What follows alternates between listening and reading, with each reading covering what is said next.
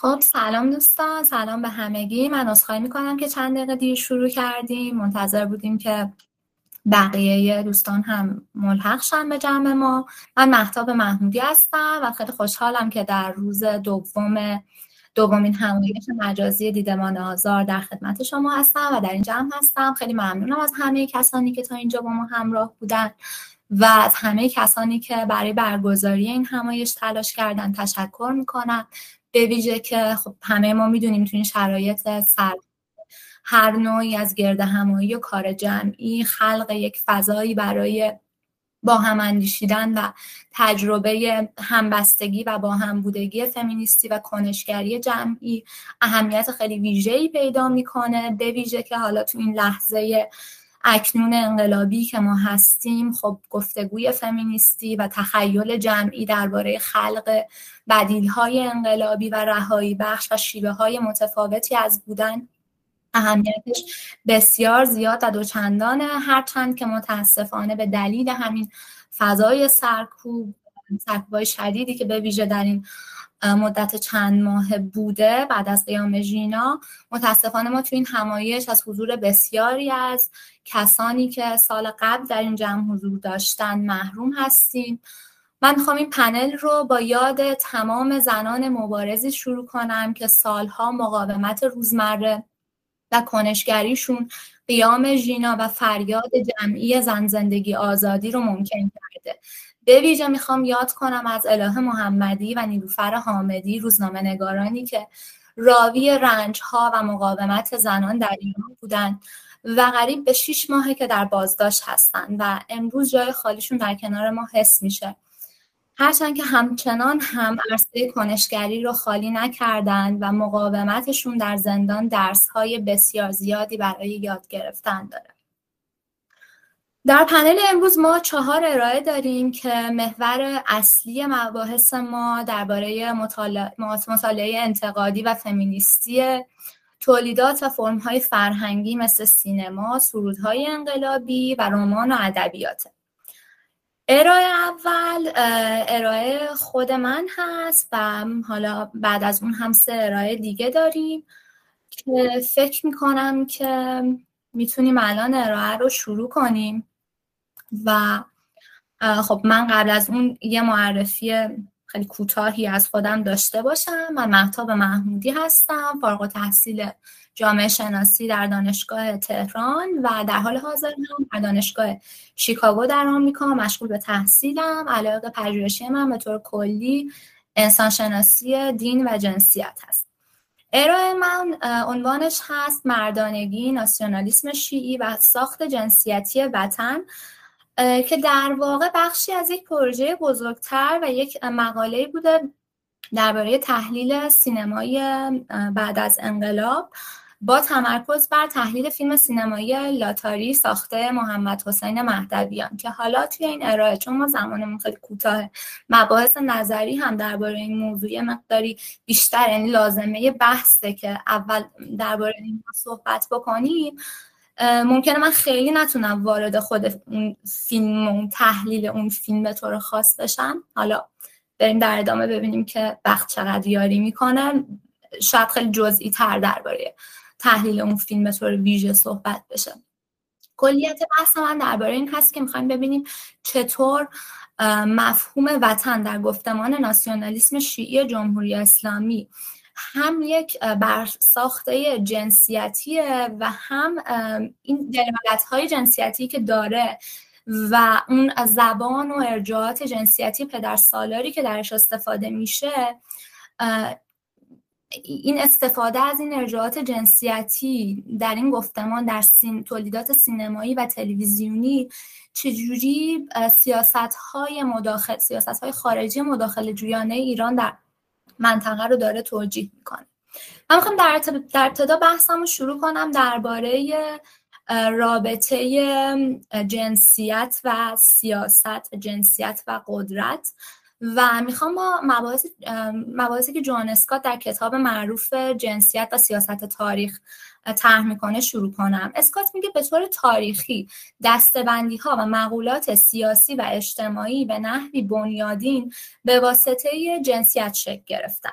اسکات میگه در واقع جنسیت راه اصلی برای مفصل بندی یا articulation این ترجمه منه مفصل بندی روابط قدرت در جامعه است. یعنی در واقع جنسیت راهیه برای ساختن و آشکار کردن روابط قدرت و در واقع به نوعی جنسیت و قدرت همدیگر رو برمیسازن.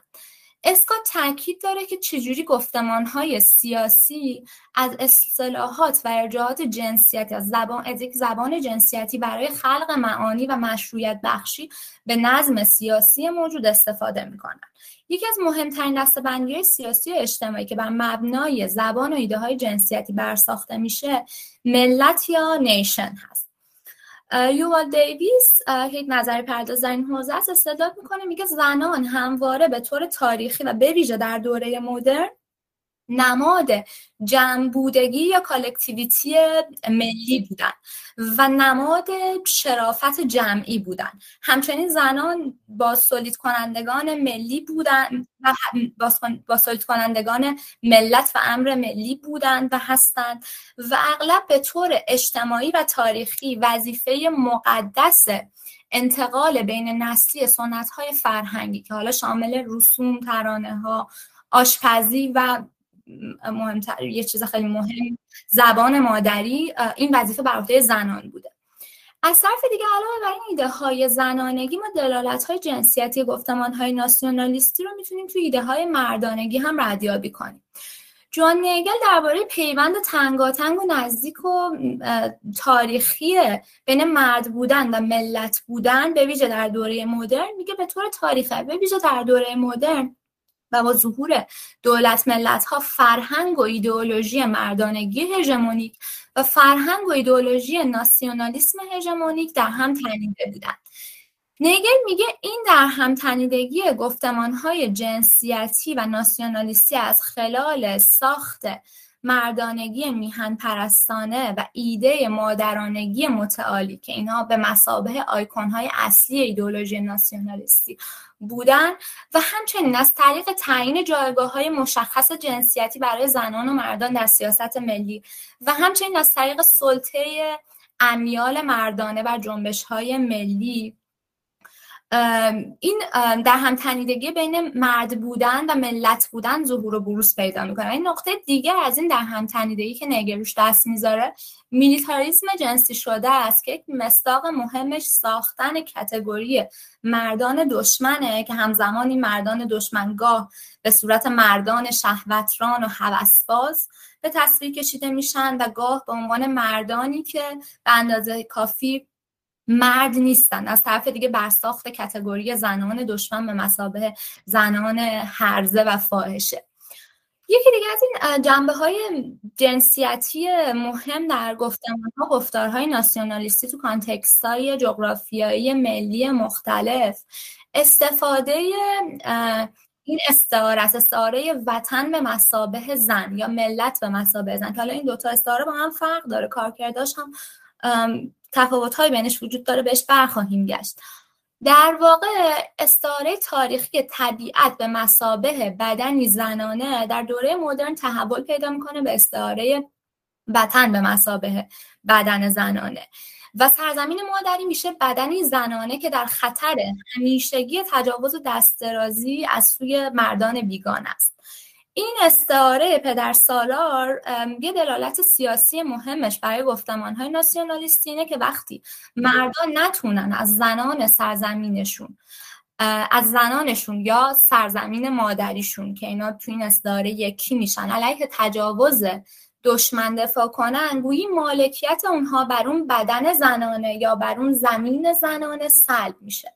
که ما اینو تو بسیاری از گفتارهای استعماری و پس استعماری می‌بینیم.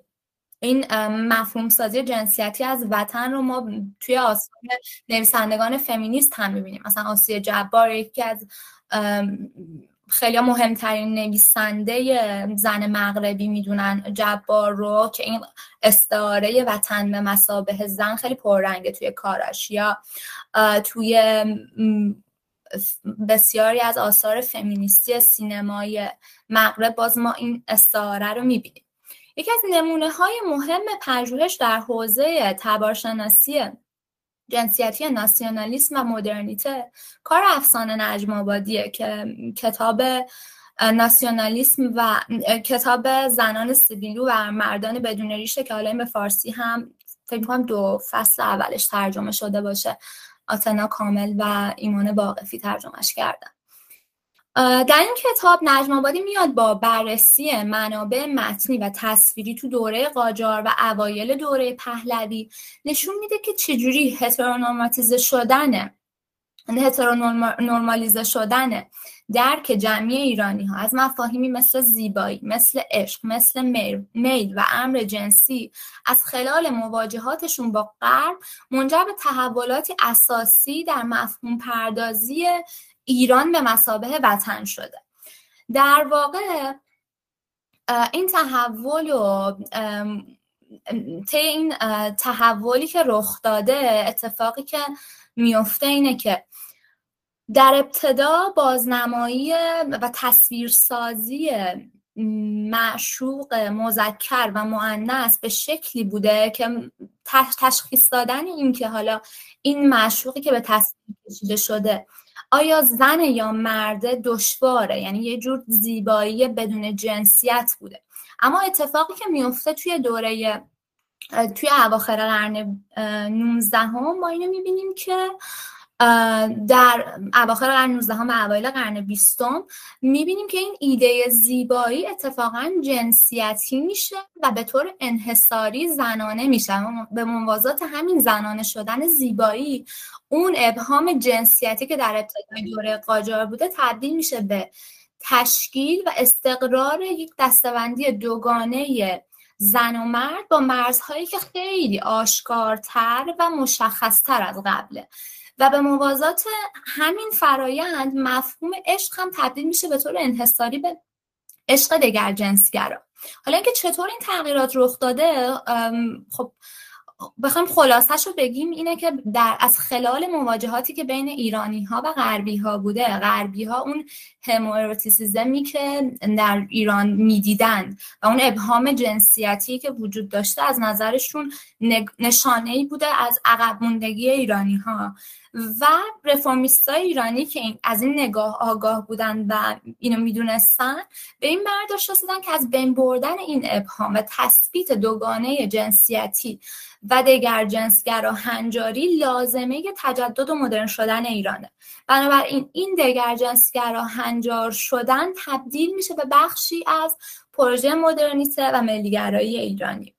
حالا دلالت های سیاسی وسیعتر این دگر جنسگرا هنجاری شدن زیبایی، سکس، عشق و میل با سازی مفاهیمی مثل وطن، ملت و ناسیونالیسم. به نحوی که در واقع این ایده به نحوی جنسیتی و دگر جنسگرا بازسازی میشن.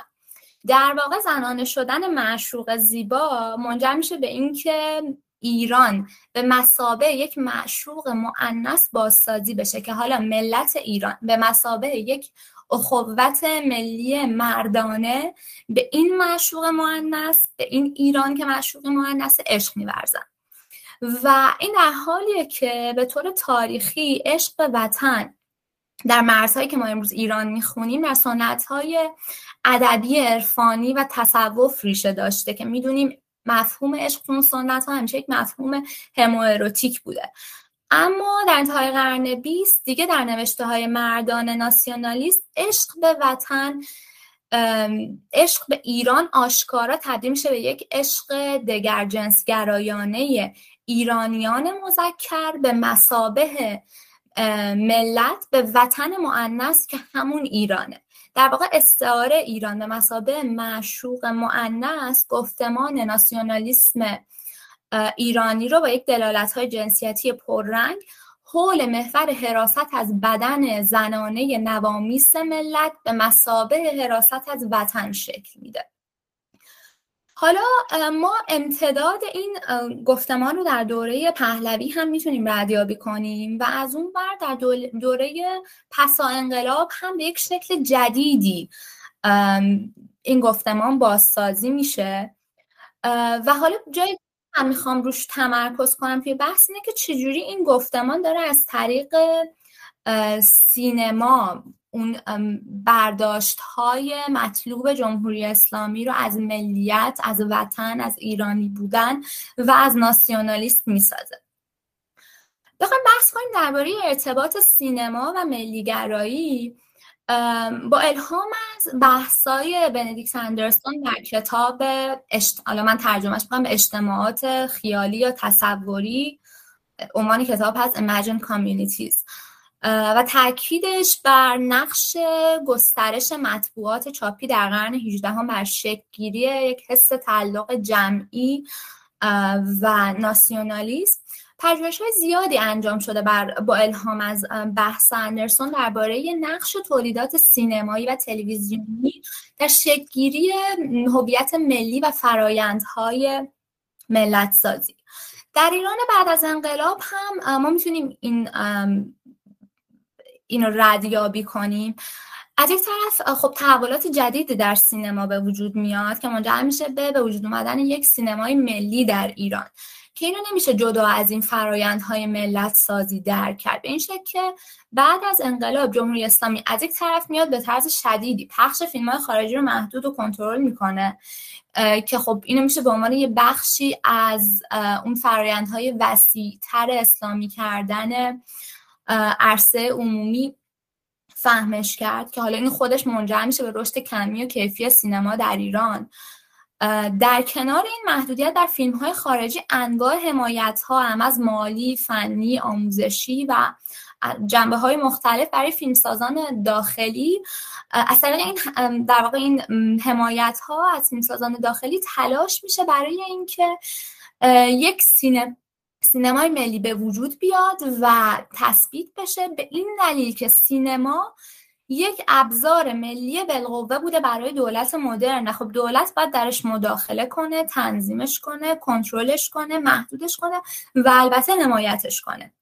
که خب مهمترین نمود این ارتباط بین پروژه های ناسیونالیستی و سینمای ملی در ایران بعد از انقلاب بازنمایی جنگ ایران و عراقه که با استفاده از ایده و مفاهیم و ارجاعات دینی ناسیونالیستی و انقلابی بازنمایی میشه. در واقع در ایران بعد از انقلاب اتفاقی که میفته اینه که ایران به مسابه حالا اون ایده وطن وطنی به عنوان ایران به مسا... در یک فرایند گفتمانی به, به عنوان یک مفهوم جدیدی بازپردازی و بازسازی میشه و تبدیل میشه به جمهوری اسلامی ایران.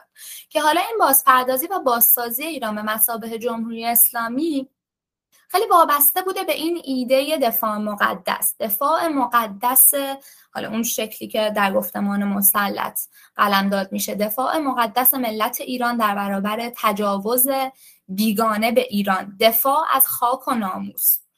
و حالا این بازپردازی خیلی مهمه که ببینیم که چجوری از طریق سینمای دفاع مقدس رخ میده. به این شکل دولت این ژانر سینمایی که حالا سینمای دفاع مقدس ازش یاد میشه از این ژانر سینمایی استفاده می‌کنه برای تولید یک خاطره جمعی و ملی برای ایرانیان از ترومای جنگ ایران و عراق که در واقع این نقش سینما در ساخته شدن خاطره جمعی از تروما رو تو context های مختلف میشه دید. اصلا چیزی نیست که مخصوص ایران باشه ولی حالا ما تمرکزمون تو context ایرانه. کامران بسیری تو پژوهشی که انجام داده درباره سینما ایران و بازنمایی مردانگی میگه در سینمای دفاع مقدس ما یه شیفتی می‌بینیم در بازنمایی سوژگی مردان به نحوی که الگوی مردانگی مسلط از اون تیپ ایدئال قیصر. تبدیل میشه به فیگور شهید که حالا فیگور شهید یه ترکیبی از ایده های جوانمردی با معصومیت، معنویت، پاکدامنی و فداکاری.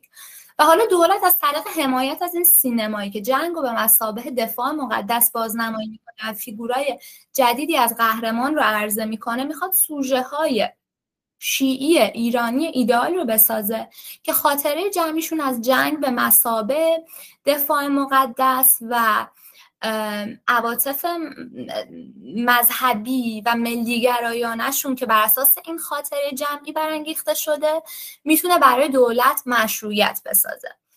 حالا اتفاقی که توی دهه 90 میفته با با یه نوع جدیدی از تولیدات سینمایی و تلویزیونی روبرو میشیم که شبیه هستن به اون ژانر دفاع مقدس اما متفاوتن. این بار مسئله بازسازی خاطره جمعی جنگی ایران، جنگ ایران و عراق نیست.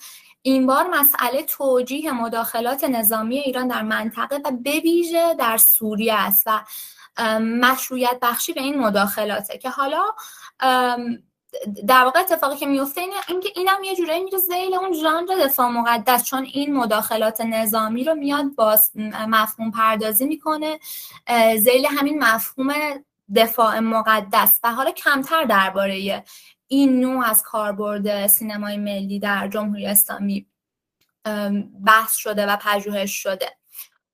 و خب نگاه من بخوام حالا توضیح بدم که من چرا فیلم لاتاری رو انتخاب کردم. نمونه های خیلی مختلفی هست. مثلا فیلم سینمایی به وقت شام هست سریال یکی از فصل های سریال پایتخت هست سریالی هست که جدیدا ساخته شده.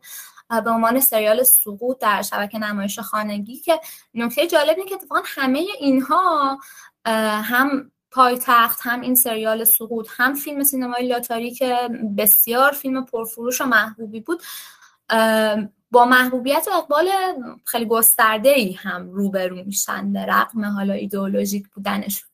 و من لاتاری رو انتخاب کردم از یک جهت همین مسئله اینکه خب فیلم محبوب و بسیار فیلمی بود که واکنش های بسیار زیادی رو برانگیخت و از طرف دیگه خیلی مشخص و خیلی بولد این استفاده از زبان جنسیتی و ایده های جنسیتی برای توجیه سیاست های خارجی جمهوری اسلامی. فیلم لاتاری قبل از اینکه اکران بشه با یه تیزر, تیزر جنجالی توجه ها رو به خودش جلب می‌کنه که شروع این تیزر با این جمله بوده. از شکوفایی عشقی زلال و معصوم تا حماسه غیرت مردان میهن. و فکر کنم همین یک جمله نشون بده. حالا من این متن در واقع به زبان انگلیسی نوشته بودم. برای اون مخاطب خب اول باید توضیح بده این context و کامل که اصلا این چی به چیه؟ ولی فکر کنم برای مخاطب فارسی زمان همین یک جمله خیلی واضح باشه که چه اتفاقی میفته توی این فیلم خب داستان خلاصه من بخوام بگم اینه که داستان یک دختر و پسری هست که به هم علاقه مندن می‌خوام با هم ازدواج کنن اما خانواده هاشون راضی نیستن. در تلاشن که خانواده ها رو متقاعد کنن. دختر و پسری که تیپ جوان بسیجی و ارزشی هم نیستن. اتفاقا دختر دختریه که آرایش می‌کنه موهاش رو رنگ می‌کنه پسر هم همینطور. و اینا این برنامه رو دارن که لاتاری ثبت نام کنن و مهاجرت کنن با هم از ایران.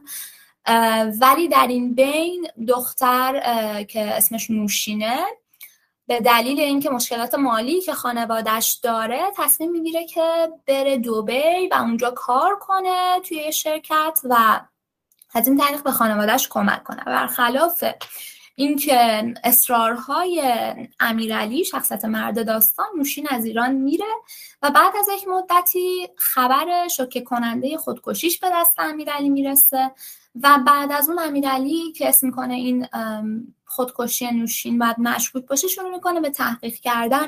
اول می‌فهمه که نوشین برای در واقع برای کار مترجمی نرفته به دوبی برای کار مدلینگ رفته به دوبی و بعد از اون مشکوک میشه که باید یه اتفاقی اونجا افتاده باشه. و این موضوع رو با موسا که در واقع تو اون بخش داستان که حماسه غیرت مردانه میهنه تبدیل میشه به شخصیت اصلی مطرح می‌کنه و که موسا یه جانباز جنگ در جنگ شرکت کرده بوده مرد متدینیه مرد با غیرتیه و یه معلم یه مربی فوتبال توی یه محله داخل یعنی اصلا هیچ مسئولیت خاصی هم نداره اما آدم با غیرتیه. حالا درون اون گفتم. و موسا تصمیم می‌گیره که ما باید بریم به دوبی و اونجا تحقیق کنیم که چه اتفاقی افتاده و میگه که این جمله رو میگه که ما هشت سال برای یک وجب خاک جنگیدیم حالا دارن ناموسمون رو می‌برن و ما این خیالمون نیست. و بعد از اینکه اینا به دوبی میرن تحقیقاتی که می‌کنن در نهایت متوجه میشن که گویا اون شرکتی که در واقع نوشین برای کار کردن به عنوان مدل اونجا رفته بوده یه پوششی بوده برای قاچاق زنان ایرانی به دوبی و فروختن اونها و واداشتنشون به کار جنسی برای مردان هوسران عرب بوده. و اتفاقی که میفته اینه که چون نوشین بسیار زیبا و باکره بوده یک شاهزاده عربی به نام هلال بن حمد به نوشین علاقه من میشه یعنی در واقع می‌خواد که با نوشین سکس کنه و در نهایت چون نوشین وادار میشه و فروخته میشه به هلال و نمی‌خواد که باهاش رابطه داشته باشه و می‌خواد پاک دامنی خودش رو حفظ کنه برای اینکه از ناموس خودش حفاظت کنه و مورد تجاوز قرار نگیره خودش رو می‌کشه. و بعد از اینکه اینها با خبر میشن از اصل ماجرا تصمیم می‌گیرن که یک کاری بکنن. چیزی که خودشون میگن این که خبرش مثل بمب در دوبی بپیچه و در نهایت این پرفورمنس غرورآمیز مردانگی مردانه میهن یا حماسه غیرت همون چیزی که تعابیر مختلفی که تو خبرگزاری فارس و بقیه رسانه های وابسته به سپاه. در توصیف این فیلم به کار میره در نهایت موفق میشن که انتقام مرگ نوشین رو بگیرن و شاهزاده اماراتی رو بکشن و اون وقت توی صحنه آخر فیلم ما موسا رو می‌بینیم که جنازه هلال رو کشیده و آورده و میگه که هر کس بخواد دخترای ایرانی رو بازیچه خودش کنه ما تو خونه خودش میکشیمش. و در نهایت ما می‌بینیم توی این پرفورمنس غرورآمیز مردانگی مردان میهن نه تنها انتقام معشوق معنس یعنی نوشین رو گرفتن بلکه انتقام معشوق معنس یعنی ایران رو هم گرفتن. و اینجا می‌بینیم تمام اون مباحث نظری که گفتیم اینجا آشکار میشه. انگار اون ابعاد جنسیتی گفتمان ناسیونالیستی که در ابتدای مدرن شدن ایران وجود داشته و نجم آبادی ازش حرف می‌زنه داره تو روایت لاتاری بازسازی میشه. ما اینجا یک برادری مردانه ملیگرایانه داریم بین امیرعلی و موسا که با هم میرن تا انتقام مرگ نوشین و مرگ و در واقع تعدی به ناموسشون رو بگیرن و این وسط ما نوشین رو داریم که در واقع تجسد میهن تجسد ایرانه که به مسابه یک معشوق مهنس به تصویر کشیده شده و توسط عرب توسط یک مرد عرب که همون دیگریه که ما توی گفتمان های ناسیونالیستی در ایران می‌بینیم هم در گفتمان شیعی و هم در گفتمان باستانگرایی یا حالا بگیم ملیگرایی باستانگرایی یا ملیگرایی آریایی من ترجیح میدم نگم ملیگرایی سکولار به خاطر جنبه الهیات پررنگی که تو این گفتمان هست. و می‌بینیم که اینجا نوشین و اون معشوق معنس خودش رو می‌کشه تا ناموس وطن رو حفظ کنه و بهش تعدی نشه. موسا اینجا در واقع میاد بازنمای تمام مردان تمام فیگورهای مرد میهن پرستی که ما در تاریخ داشتیم میشه و خیلی نزدیک میشه به تصویر تصویری که جمهوری اسلامی این سالها در پروپاگاندایی که در دهه 90 داشته از قاسم سلیمانی ساخته که اون مرد وطن پرستی که داره با دشمنان عرب ما در سوریه می جنگه تا چون اگر با اون دشمنان در سوریه نجنگه ممکنه اونها به ناموس ما در ایران تعدی بکنن. و حالا این فیگور قاسم سلیمانی رو ما میایم در موسا می‌بینیم. بازنمایی شده در بازسازی شده در موسا که موسا یک مرد میهندوست دیگه است که داره میجنگه تا هم از ناموس وطن و هم از اون معشوق معنس دفاع بکنه.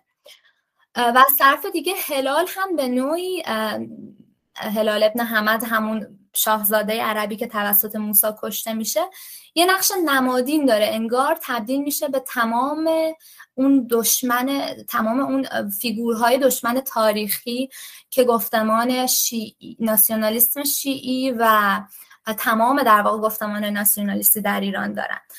هلال تبدیل میشه به سلفی ها در سوریه. هلال تبدیل میشه به عربستان سعودی. هلال تبدیل میشه به صدام حسین. هلال برای در واقع ناسیونالیست های آریایی تبدیل میشه به زائران عراقی که به مشهد میرن. تمام این تروماهای جمعی که این گفتمان ناسیونالیستی داره و تولید کرده تا این سالها انگار انتقام تمام اینها با مرگ و کشته شدن هلال گرفته میشه.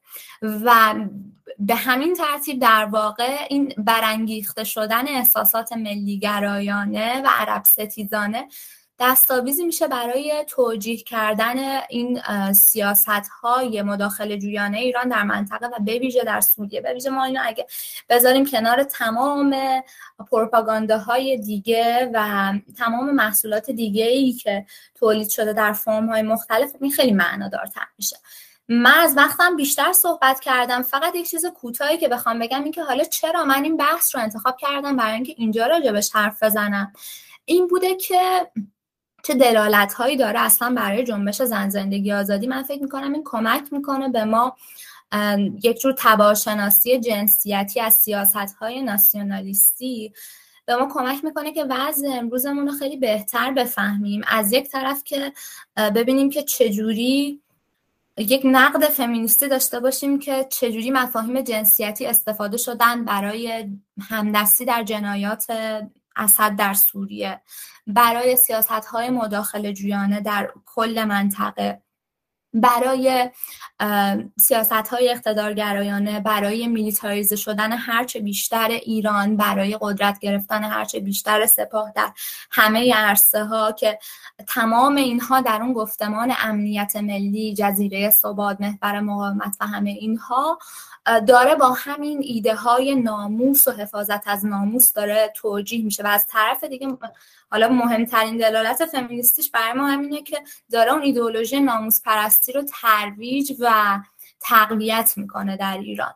و حالا سوالی که به نظرم چیزی که خوبه که بهش فکر بکنیم اینه که تو این لحظه انقلابی که ما هستیم چه امکانهایی وجود داره برای یک بازاندیشی انتقادی و جمعی در مفاهیمی مثل وطن وطن دوستی اتحاد ملی و عشق به ایران عشق به وطن و یک بازسازی انتقادی از این مفاهیم به نحوی که کمتر سرکوب کننده و ترد کننده و پدر سالار باشه و یعنی در واقع این دلالت های سرکوبگر و ترد کننده و پدر سالار رو ازش سلب کنیم. به ویژه که این اهمیت پیدا می‌کنه در شرایطی که ما احاطه شدیم در گفتمان ها و گفتارهای ناسیونالیستی که هر کدوم میشه بررسی کرد که چقدر این گفتمان ها مبنای جنسیتی داره. در پایان هم من بحثم تموم شد. می‌خوام دوباره یادی کنم از کنشگران فمینیستی مثل الهه محمدی و نیلوفر حامدی که من وقتی به بازاندیشی انتقادی در مفاهیمی مثل وطن و وطن دوستی و تخیل درباره فرم های آلترناتیوی از تعلق خاطر به وطن فکر می‌کنم که پدر سالار دیگری ستیز سرکوبگر و ترد کننده نباشه به یاد الهه و نیلوفر و کنشگریشون میافتم. که برای اونها عشق به ایران در مبارزه برای آزادی، برابری و کرامت انسانی برای تمام کسانی معنا داشت که در جغرافیایی به نام ایران زندگی می‌کنن. خیلی ممنونم که حوصله کردید و با من همراه بودیم من بحثم تموم شد. بینیم سراغ ارائه بعدی که ارائه سما اوریات هست. سما جان هستی؟ خب من سما جان رو معرفی بکنم. سما نویسنده کنشگر و پژوهشگر انتقادی رسانه جنسیت و فرهنگ های دیجیتال در دانشگاه گوتنبرگ سوئد.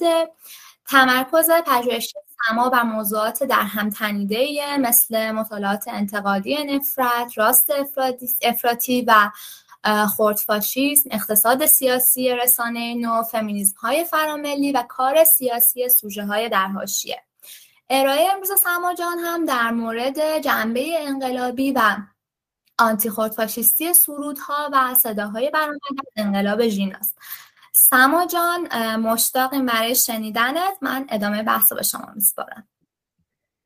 مرسی محتاب جان. من سریع شیر کنم اسکرینم رو. می‌بینین همه؟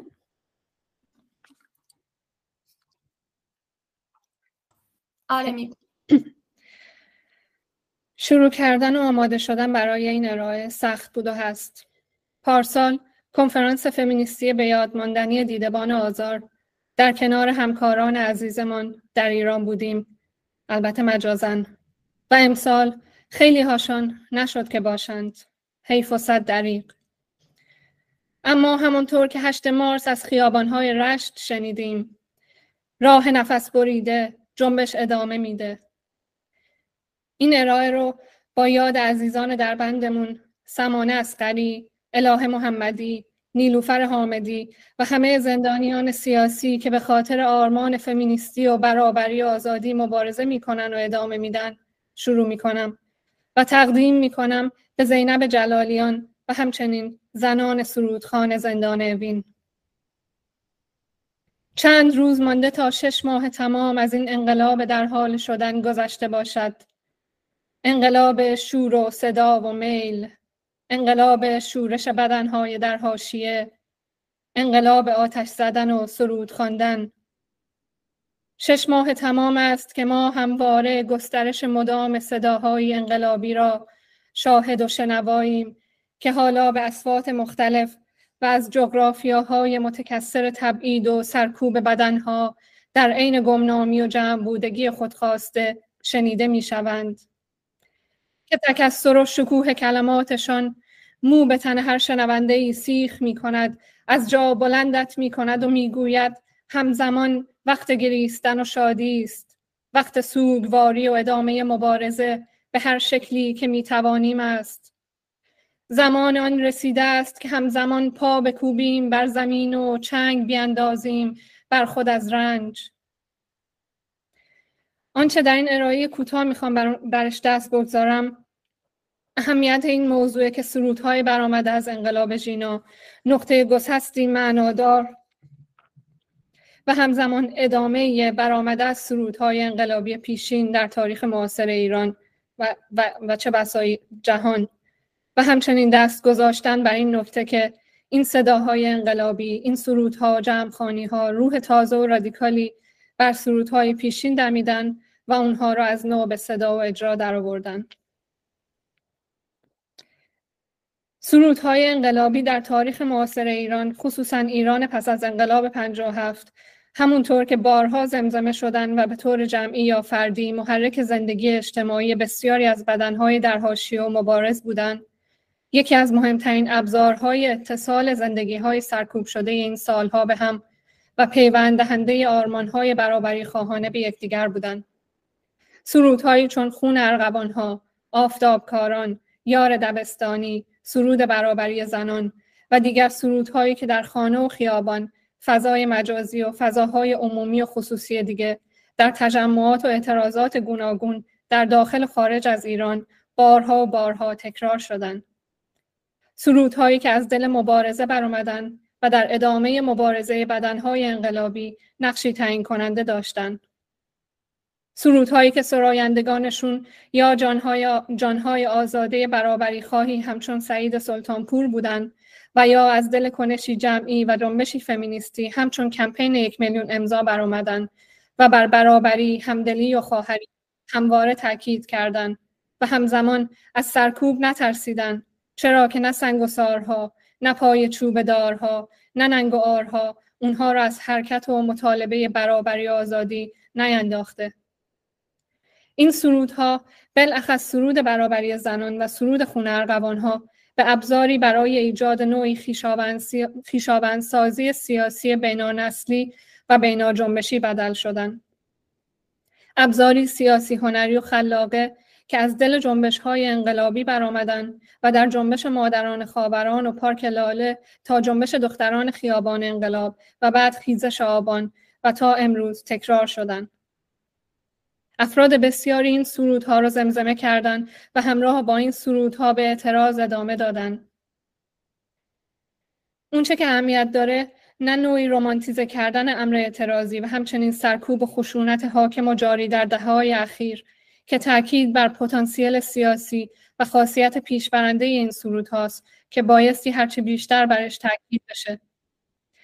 همچنین اون چه امروز می‌خوام برش دست بگذارم نه صرفا نام بردن از تک تک یا تمامی سرودها و آوازهای خوانده شده یا خلق شده در روند این قیام بلکه فراتر از اون و علاوه بر محتوای دگرگون شده و شونده این صداها و سرودها بر نقاطی از تاثیر و تأثیرات حاضر در این سرودها هم متمرکزم که اونها را به ابزاری مبارزاتی علیه فاشیسم حاکمیتی و دینی و دیگر خورد فاشیسم های حاضر در ساحات گوناگون در ایران بدل کرده.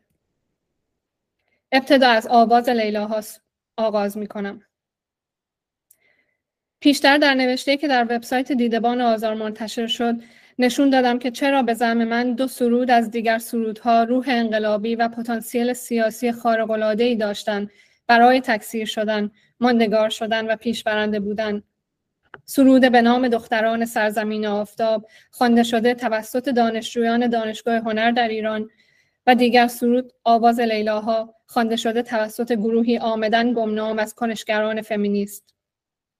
حالا پس از چندین ماه از اون نوشته نه چندین ماه هم نفه می‌کنم یکی دو ماه سرود آواز لیلاها همچنان بر زبانها جاریه و آخرین جمعخانیش در 8 مارس امسال در پاریس و توسط گروه های فمینیستی فرامرزی و ضد سرمایهداری از جمعخانی های درخشان این سرود بوده. سرودی که بر لبان دو زندانی زن آزاد شده از زندان اوین نیز جاری بود.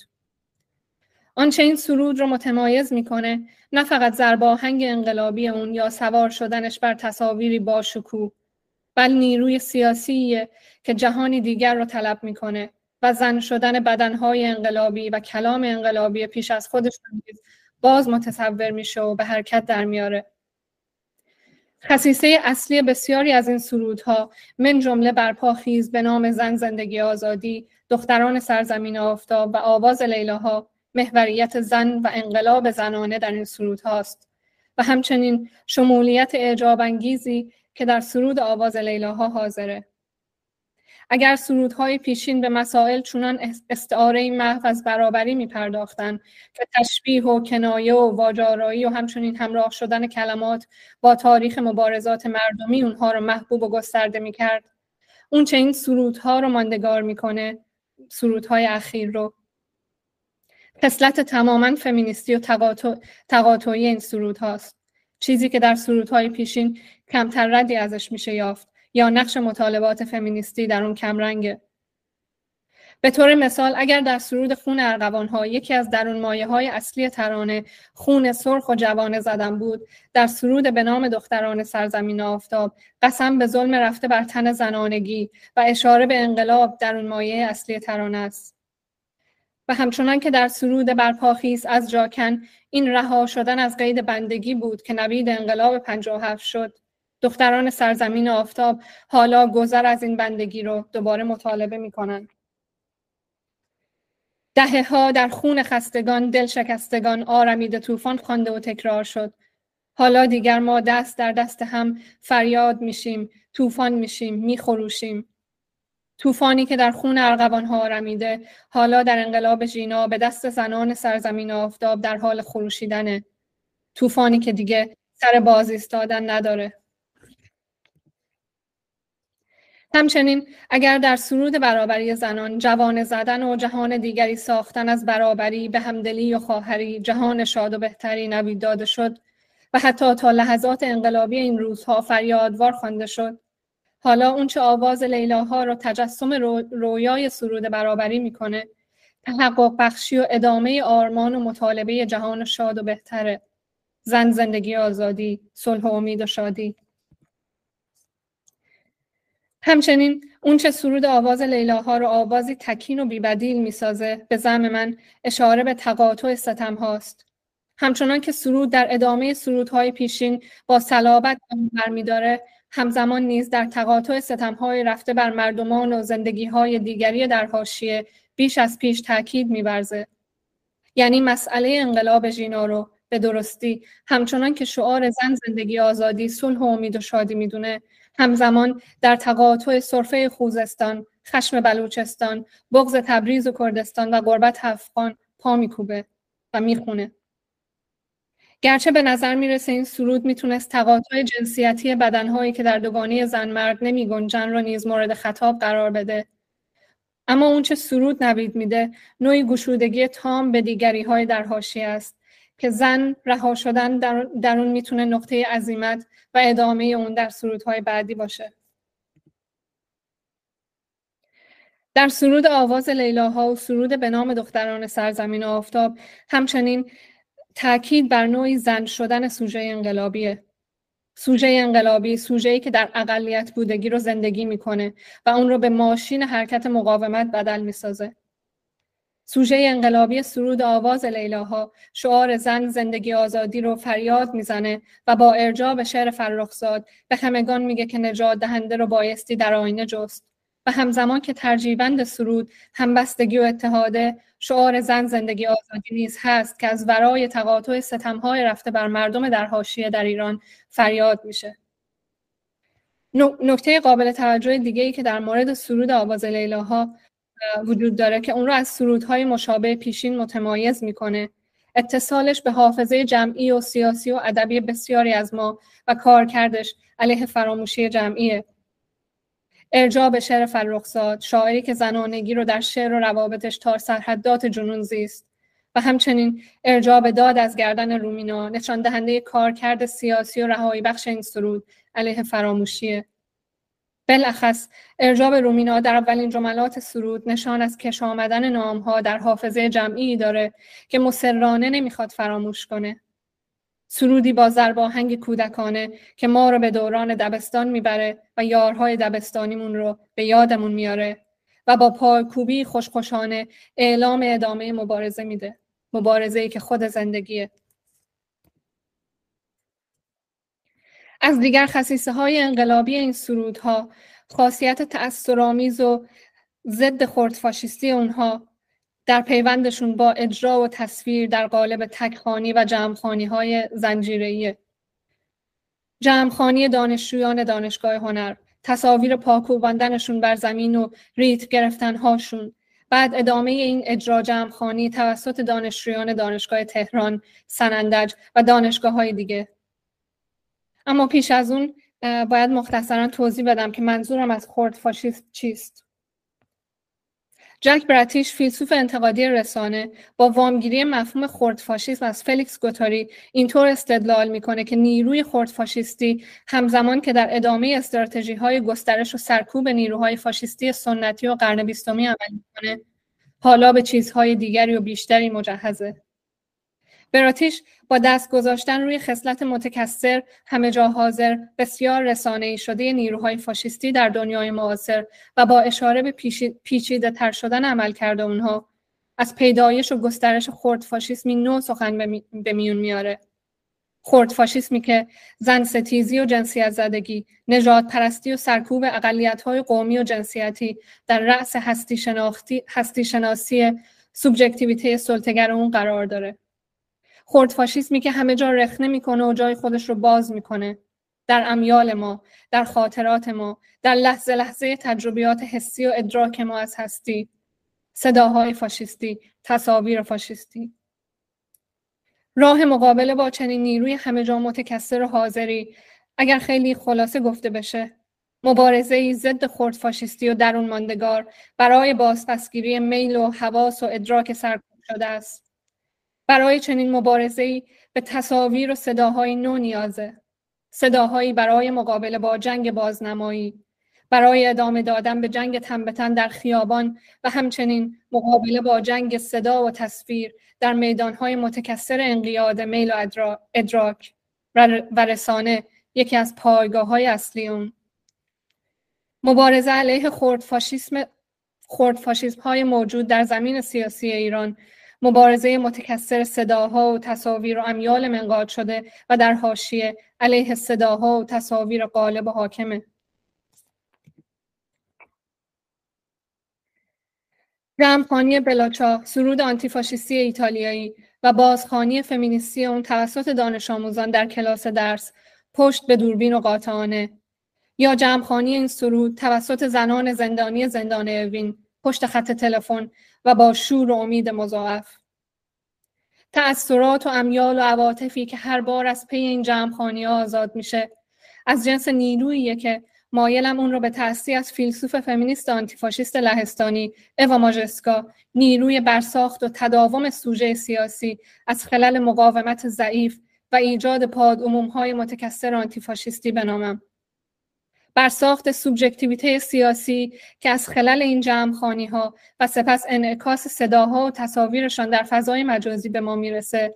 حاوی این پیامه که این بدنهای سرکوب شده چه مایه قادر به پاسداشت زندگی و پیشبرد جمعی و ناقهرمان مدار امر سیاسی از خلال مقاومت های جمعی و متکثرن که حتی تحت فاشیسم اسلامی و نیروهای سرکوبگرشون فریاد می‌زنن حق ما کم نیست. زانوی غم نیست قلب ما که دور از هم نیست که دنیای تازه این یه آغازه پنجره تا رویا بازه مقاومت هایی که جمعخانی سرودهای آنتیفاشیستی بازخانی و بازخلق فمینیستی سرودهای انقلابی پیشین و حتی باز پسگیری فمینیستی آوازهای مردمی و پاپ تنها یکی از جنبه هاشه. بدنهایی که به تعبیر ماریا لوگانس فیلسوف فمینیست آرژانتینی در عین سرکوب مقاومت می‌کنن. یعنی همان مقاومت کردن در عین سرکوب شدن. بدنها و صداهایی که عواطفشون رو به حرکت در میارن. در لابی دانشگاه در کلاس درس در خانه کنار آتش و در گورستان در خیابان و هر فضای عمومی دیگری عمومی و خصوصی دیگری که بدنهاشون رو منقاط کرده تکخانی یا جمعخانی می‌کنن. صداهایی که از هنجره چنین تک جمع هایی بیرون می‌زنه که در فضای مجازی عمومی به چرخش در میاد و گروه های دیگر رو متکثر متأثر می‌کنه و به اجرا ترغیب می‌کنه. به زعم من یکی از قدرتمندترین ابزار مبارزه آنتیفاشیستی انقلاب ژینا بوده. صداهایی که سرودهای پیشین رو بازنویسی فمینیستی کردن و بسیار سرودهای دیگری که از درون این مبارزه خلق شد. اگر در روزهای اول این قیام از پی همزمانی نوحه و شعار انقلابی بر این نکته تاکید کردم که ما نیاز به گسترش و خلق صداهایی علیه خرد فاشیسم های موجود در ایران و برای اون داریم. حالا سرودهایی چون آواز لیلاها به نام دختران سرزمین آفتاب و سرودهای اقتباسی دیگری چون برپا خیز برای زن زندگی آزادی یا جمعخانی هایی چون بلاچا در کلاس درس تکخانی هایی چون ترانه برای نیکا در خیابان و با آکاردئون یا لالایی کردی مادر شهید تاهر عزیزی و بسیاری مورد دیگه خود تاییدی بر انقلابی بودن این لحظاتن که ما همچنان و همواره شاهدش هستیم. انقلابی که قادر صداهای خودش رو خلق و متکثر کنه که از دل این جنبش برآمد و علیه فاشیسم حاکم و دستگاه های صدا خفه کن اون چه در داخل ایران علیه حاکمیت جمهوری اسلامی و چه در خارج از ایران علیه رسانه های جریان اصلی و نیروهای راستگرای ناسیونالیستی پیش میره و ادامه میده. زرباهنگ انقلابی این روزها رو هر بار به شکلی نو پیش چشم ما می‌گذاره و صحنه انقلابی نو رو خلق می‌کنه. پس بار دیگه میگیم. مبارزه ضد خرد فاشیستی مبارزه برای بازپسگیری صداها و تصاویر و امیال نیز هست. مبارزه برای بازپسگیری حق به صدا به تصویر برای حق به زندگی. پس زنده باد سرودهایی که زن کرد رها شدن رو در انقلاب ژینا تخیل می‌کنن به صدا در میارن به گوش ما میرسونن و جوانه زندگی رو در جان تک تک ما زنده نگاه میدارن. یکی از این سرودها هم که دوست دارم با هم بشنویم.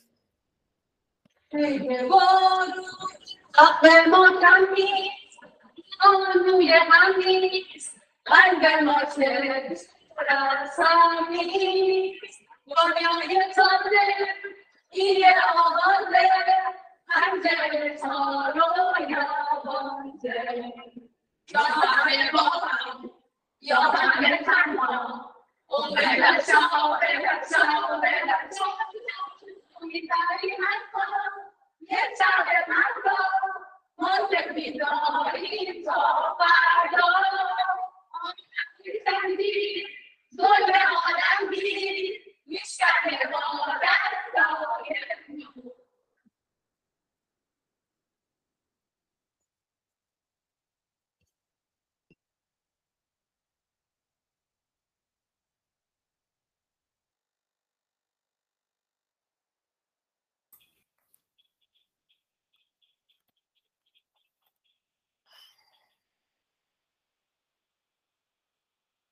سما جان خیلی ممنون. خیلی استفاده کردیم. واقعا ارائه جذابی بود. برای من که خیلی خیلی جذاب و خوب بود و آخرش هم که واقعا هممون احساساتی کردی ارائه بعدی ما ارائه زهرا هست. زهرا تحصیلات خودش رو در رشته های کارشناسی مهندسی کامپیوتر و کارشناسی ارشد مترجمی زبان فرانسه با موضوع پایان نامه از نوشتار زنانه تا ترجمه زنانه به پایان رسونده. زهرا بیش از هشت سال در حوزه مسئولیت اجتماعی شرکت های خصوصی فعالیت کرده در حوزه مطالعات جنسیت پژوهش می‌کنه و همچنین همکاری های گسترده داشته.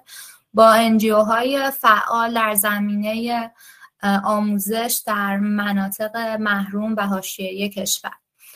زهرا هنرمنده و نقاشه و به تعبیر خودش میگه تجسم اقلیم آزاد و رهای خودش رو در تجلی رنگ و نقش جستجو می‌کنه و همواره نقاشی رو به عنوان قایت و نیز سرچشمه همه فعالیت های خودش می‌دونه. ارائه زهرا درباره نقش نوشتار و ترجمه در انتقال ایده های فمینیستی و برهم زدن ساختار مردسالارانه زبانه. ما به دلیل اختلالات اینترنتی که در ایران هست ارائه زهرا رو در قالب ویدیو پخش می‌کنیم. یه ویدئویی آماده کرده که ما اون رو پخش می‌کنیم. فقط من قبل از اینکه ارائه زهرا رو شروع کنیم یک نکته رو یادآوری کنم که چون ما در انتهای زمانی برای پرسش و پاسخ داریم شما می‌تونید سوالاتتون رو از طریق اگر با لپتاپ هستید اون پایین سمت راست یه آیکون مثلث دایره مربع هست که نوشته activities اون رو اگر روش کلیک کنید گزینه Q&A رو انتخاب کنید سوالاتتون اونجا بنویسید. من می‌تونم اینو از سوالات رو منتقل کنم از ارائه دهنده های عزیزمون بپرسم و اونها جواب بدن. و اگر هم که با گوشی هستید باز اون پایین سمت راست یک گزینه هست یه خط عمودی چند تا نقطه است روی اون کلیک کنید. باز همین آیکون مربع دایره مثلث میاد روی که نوشته activities و روی Q&A کلیک کنید. می‌تونید سوالاتتون رو یادداشت کنید و ما اونها رو اینجا می‌خونیم. و حالا فکر می‌کنم که اگر که سما جان لطف کنه. و ویدیوی ارائه زهرا رو پخش کنه ما می‌تونیم بریم سراغ ارائه زهرا.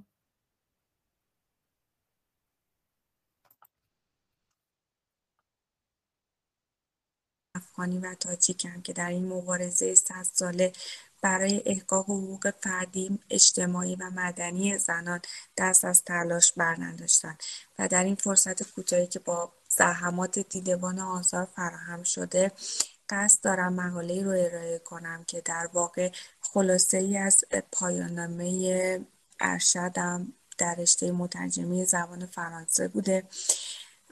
عنوان پایان نامه تو فمینن علا تخدکسیون فمینن هست که در حدود بیش از 100 صفحه به زبان فرانسوی نوشته شده بود که در اینجا خلاصه چند صفحه ای از این پایانامه با عنوان از نوشتار زنانه تا ترجمه زنانه به زبان فارسی و خلاصه شده که به خدمتتون ارائه می‌کنم.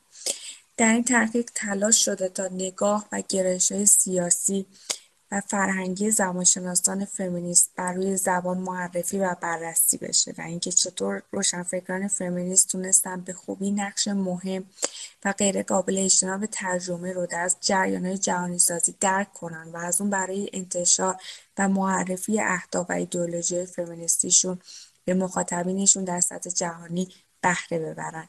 این پایانامه در واقع در سه بخش تنظیم شده از جمله ارائه تعاریف و اهداف های نوشتار زنانه و ترجمه زنانه. در بخش دوم متدها و پیاده سازی این ها و در قسمت سوم هم به بررسی و انطباق این ها در میان آثار نویسندگان ایرانی از جمله آثار افسانه نجم آبادی تنظیم شده. این مقاله فقط به ارائه مختصری از این تعاریف ها روی کرد و همچنین با فرض وجود چنین های در میان زنان نویسنده معاصر ایرانی به بررسی نحوه انطباق با اونها پرداخته. در بخش اول از این مقاله با توجه به تعاریف این تئوریا میشه اشاره کرد که بسیاری از فمینیست زمان رو منطبق و ساختار یافته با پروسه افکار مردانه می‌دونن. و علت اون رو سکوت زنان و غیبت افکار درونی اونها می‌دونن. برخی دیگه از زبانشناسان هم به بر روی قدرت اجتماعی و فرهنگی زبان تاکید می‌کنن. به گونه که زبان افکار و رفتارهای اجتماعی رو تحت تاثیر قرار میده و بازتاب داره به صورت مستقیم. از جمله پیشگامان تئوریای نوشتار زنانه و ترجمه زنانه لوس ایریگاری و هلن سیکسو هستند. لوس ایریگاری فمینیست، فیلسوف، زبانشناس، روانکاو، جامعه شناس و نظریه پرداز فرهنگی اهل بلژیک و فرانسه است و هلن سیسکو منتقد ادبی، فیلسوف، نویسنده و فمینیست فرانسوی است.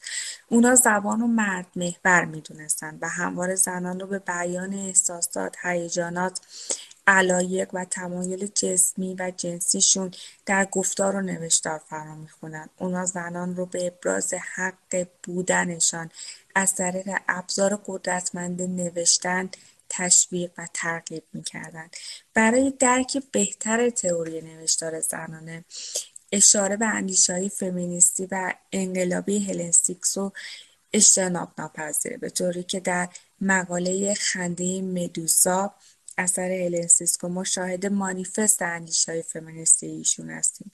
در مقاله خنده مدوسا منتشر شده در سال 2010 ما با بازنویسی یک افسانه یونانی روبرویم که در اون مدوسا به عنوان استعاره جنسی از زن شناخته میشه که بدون ترس شرم و یا خجالت از مردها در مقابل اونا حرف می‌زنه با صدای بلند میخنده و یا از فرمان اونا سرپیچی می‌کنه.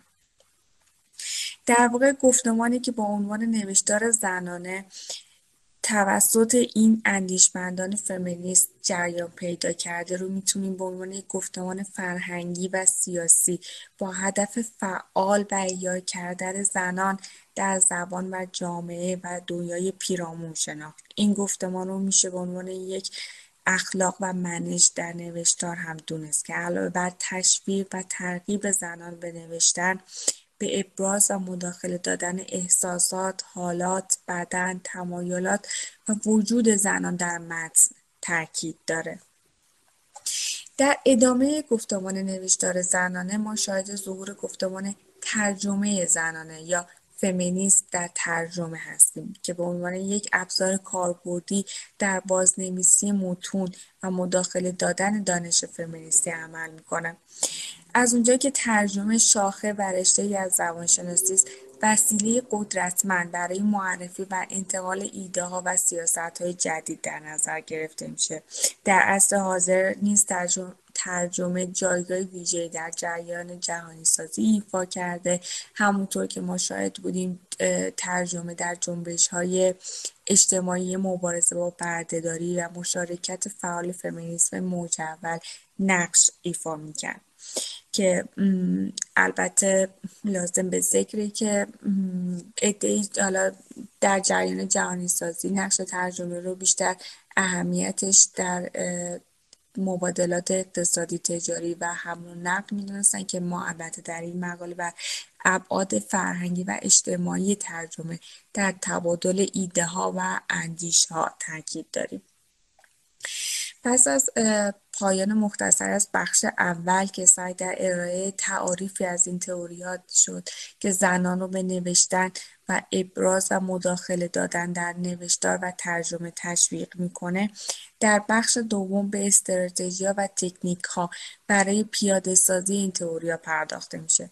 از جمله این استراتژی استراتژی بازیابی متون متنهای فمینیستی هست. متنای فراموش شده و یا ترک شده. با این هدف که نشون داد با نشون دادن فعالیت های اجتماعی، سیاسی و مدنی زنان در دوره های مختلف و نقشی که زنان در هر دوره ایفا می‌کردن ضمن اینکه این تعریف با تکرار این استراتژی ها نادیده گرفتن تلاش و قابلیت زنان در طول تاریخ متوقف میشه که در ادامه هم به نمونه های چشمیری از این استراتژی در میان نویسندگان زن معاصر ایران هم روبرو میشیم. و اما در ادامه استراتژی ها و تکنیک ها در اجرای این تئوری ها می‌تونیم به مقاله لویس بونفلوتو مترجم فمینیست کانادایی ارجا بدیم که در مقالش برخی گرایش های کاربردی در ترجمه های انگلیسی و آمریکایی رو تشریح کرده از جمله ترجمه متون تجربی، ترجمه متون اوریان و سری، ترجمه و باز تولید آثار نویسندگان زن گمنام و یا فراموش شده. علاوه بر این استراتژی ها لویز وان فلوتو به یه سه تکنیک ها اشاره می‌کنه که در حوصله این بحث الان نمی و من فقط اشاره کوتاه می‌کنم مثل تکمیل کردن اضافه کردن پیش درآمد پابرقی و بازگردانی. البته در اصول ترجمه شاید ایرادی که وارد بشه اینه که ادهی معتقدن که ابراز و مداخله ترجمه در متن اصلی اصل وفاداری به متن رو نقض می‌کنه که البته طبق, راهکاری که لویز فلوتو پیشنهاد کرده ما می‌تونیم در پیش درآمد و یا پانوشت ترجمه در پایین صفحات به روال کار مترجم فمینیست روند و سیاست های در نظر گرفته شده در ترجمه اشاره کنیم و اونها رو به اطلاع مخاطب برسونیم. در اینجا جا داره که اضافه کنیم. هیچ وقت یک تکنیک، فرمول و یا راهکار ثابتی برای تعریف و اجرای این تئوریا وجود نداره و نویسندگان و مترجمان فمینیست با توجه به خلاقیت و نبوغشون هر کدوم راهکاری برای اجرای این سیاست ها پیدا و اتخاذ می‌کنند. در مجموع این نوع ترجمه مترجمان در این نوع ترجمه مترجمان تاثیر و در نتیجه مسئولیت بیشتری برای متن پیش روی خودشون دارن. در واقع مترجمان دیگه در پشت متن ترجمه پنهان نیستند بلکه نظرات خودشون رو برای متن و جامعه مخاطبشون اعمال می‌کنن. به بیان دیگر زنان باید در زبان ترجمه شوند به جای آنکه فقط ترجمه کنند. در بخش سوم از این مقاله به چگونگی انطباق این ها با آثار فارسی و در مقایسه با آثار انگلیسی زبان و فارسی زبان می‌پردازیم. در زبان فارسی برخلاف زبان هندو اروپایی که از لحاظ گرامری خونسا و فاقد گرایشات جنسیتی بر برای مثال کلمات هی شی ایت در زبان انگلیسی و کلمات ایل ال در زبان فرانسوی که همگی اونها معادل کلمه او برای سوژه های زنانه، مردانه و خونسا در زبان فارسی هستند که از هر نوع تعیین جنسیت و گرایشی مبراست. همچنین در زبان فرانسوی جمع زنانه ال و جمع مردانه ایل در نظر گرفته میشه که برای جمع مختلط زنانه و مردانه باز هم ایل به کار برده میشه که همون جمع مردان از زمیر جمع مردانه که راهکاری که مترجمان و نویسندگان فمینیست برای این متون استفاده کردن ارائه زمیر ایل خط تیر ال برای جمع زنانه و مردان است. که بدین صورت انکار وجود زنان یا در جمع های مختلط اشاره به هر دو جنس در نظر گرفته میشه. هرچند که در زبان فارسی و گرامر اون کلمات مردانه و زنانه وجود نداره. نه در زمایر شخصی و نه در صرف افعال از مشخص کردن جنسیت اثر نیست. اما در سیستم ارتباطی زبان فارسی و مستقیما فرهنگ ایرانی مشاهده موانع دیگری هستیم. از جمله ابهام غیر صریح بودن ایرانیان در زبان فارسی که البته هم مستقیما به محدود شدن زنان در جامعه انتقال پیام و صداهاشون منجر شده. همونطور که شاید کاربرد گسترده از های شعر، روایت و ضرب المثل در انتقال پیام در زبان فارسی هستیم که همه اینا حاکی از امتناع در انتقال مستقیم پیام و بیان سریحه و در برخی موارد هم خودسانسوری هم به صورت تابو در فرهنگ ایرانی در اومده. با این حال در جستجویی که در انطباق های نوشتار زنانه و ترجمه زنانه در میان آثار نویسندگان ایرانی داریم به طور سریع به استراتژی بازیابی متون زنانه روبرو میشیم. به طوری که به طور مشخص بازیابی و بازنویسی متنی فراموش شده و یا ترد شده زنان با هدف اثبات تلاش و فعالیت های اجتماعی زنان بوده. در اینجا حالا با تلاشی که شد که خطوط پیدا و پنهان میان آثار نویسندگان و مترجمان ایرانی رو با این گفتمان ها ما پیدا کنیم روبرو میشیم که زنان معاصر نویسنده معاصر ایرانی بدون اینکه جدی گرفته بشن به طور جدی در جریان رهایی سازی و بیان زنان در جامعه معاصر ایران نقش داشتند از جمله آثار پروفسور افسانه نجم آبادی نویسنده پژوهشگر و استاد مطالعات زنان جنسیت و تاریخ در دانشگاه هاروارد. که شاید در نگاه اول خطوط ارتباطی بین آثار افسانه نجم آبادی و تئوریا به چشم نیاد اما ما با بازتابهایی از بیان زنانه و دانشی زنانه در این آثار روبرو هستیم. کار بزرگ افسر نجم آبادی در ویرایش و بازنشر کتاب معایب رجال نوشته بیبی بی خانم از آبادی بوده که از اولین اعلامیه هایی در خصوص حقوق زنان در تاریخ معاصر ایران داد میشه که نجم آبادی با تولید اون عملا به اجرای متدای نوشتار زنان دست زده و بازیابی و معرفی زنان تاثیرگذار قاجار در تاریخ ایران به خصوص نقش زنان در انقلاب مشروطه رو میرسونه از جمله دیگر آثار افسانه نجم آبادی بازنویسی داستان دختران قوچان بوده که به روایت واقعی تاریخی و سیاسی در سال 1905 در ایران می‌پردازه. همینطور در کتاب زنان سیبیلو مردان بیریش که ترجمه این کتاب هم موجود هست. مفصل به این موضوعات پرداخته. از جمله دیگه البته در پایان نامه در به هر کدوم از این کتاب به طور مفصل پرداخته شده که البته در این مقاله در حوصله این مقاله نمی گنجه. از جمله دیگر نویسندگان و مترجمان ایرانی که خطوط و تبلوری از نوشتار زنانه در آثارشون به چشم می‌خوره صدیق دولت آبادی که با آثار نهضت نسبان شرق و حیات صدیقه به شرح تحرکات اجتماعی زنان در جامعه پرداخته. در این جستار کوتاه به ارائه و بررسی ابعادی از نوشتار زنانه و ترجمه زنانه پرداخته شد که مانند یک رشته زبانشناختی می‌تونه بعد دیگر رشته‌های علوم انسانی مثل رشته‌های اجتماعی، روانشناختی، جنسیت و فلسفه تأثیر گذار باشه که مترجمان و نویسندگان فمینیست از این ابزار برای ترویج و تبلیغ ایده‌های فمینیستیشون استفاده کردن.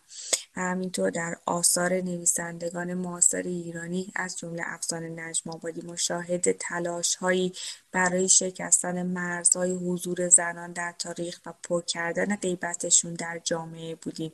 و یا فروغ فرخزاد که بدون ادعا و تظاهر به فمینیست بودن ایدهای فمینیستی رو در شعرهاش در سبک زندگی آزادانش و در جابجا کردن مرزهای زبان و فرهنگ به رخ کشید.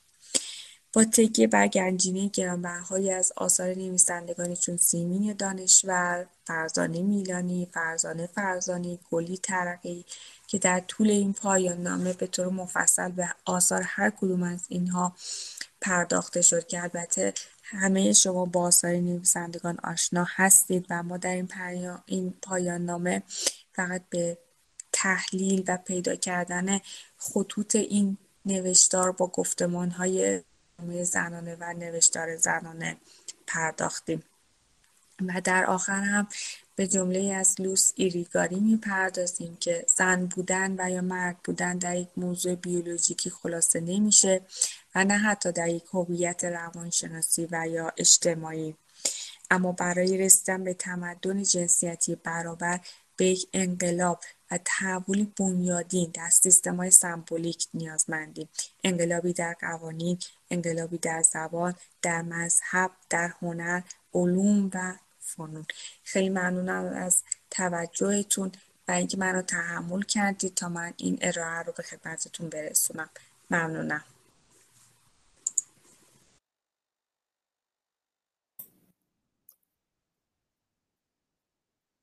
خب خیلی ممنونم از عزیزانی که گوش دادن به این ارائه و خیلی تشکر می‌کنم از زهرا بابت این ارائه خوب و جذاب و بابت زحمتی که کشید بابت تهیه فیلم و با شرایط سختی که هست الان داخل ایران اختلالات اینترنت با ما همراه بود. ارائه بعدی ارائه سهر هست. من سهر رو سهر ما الان تو رو داریم اینجا. آماده ای؟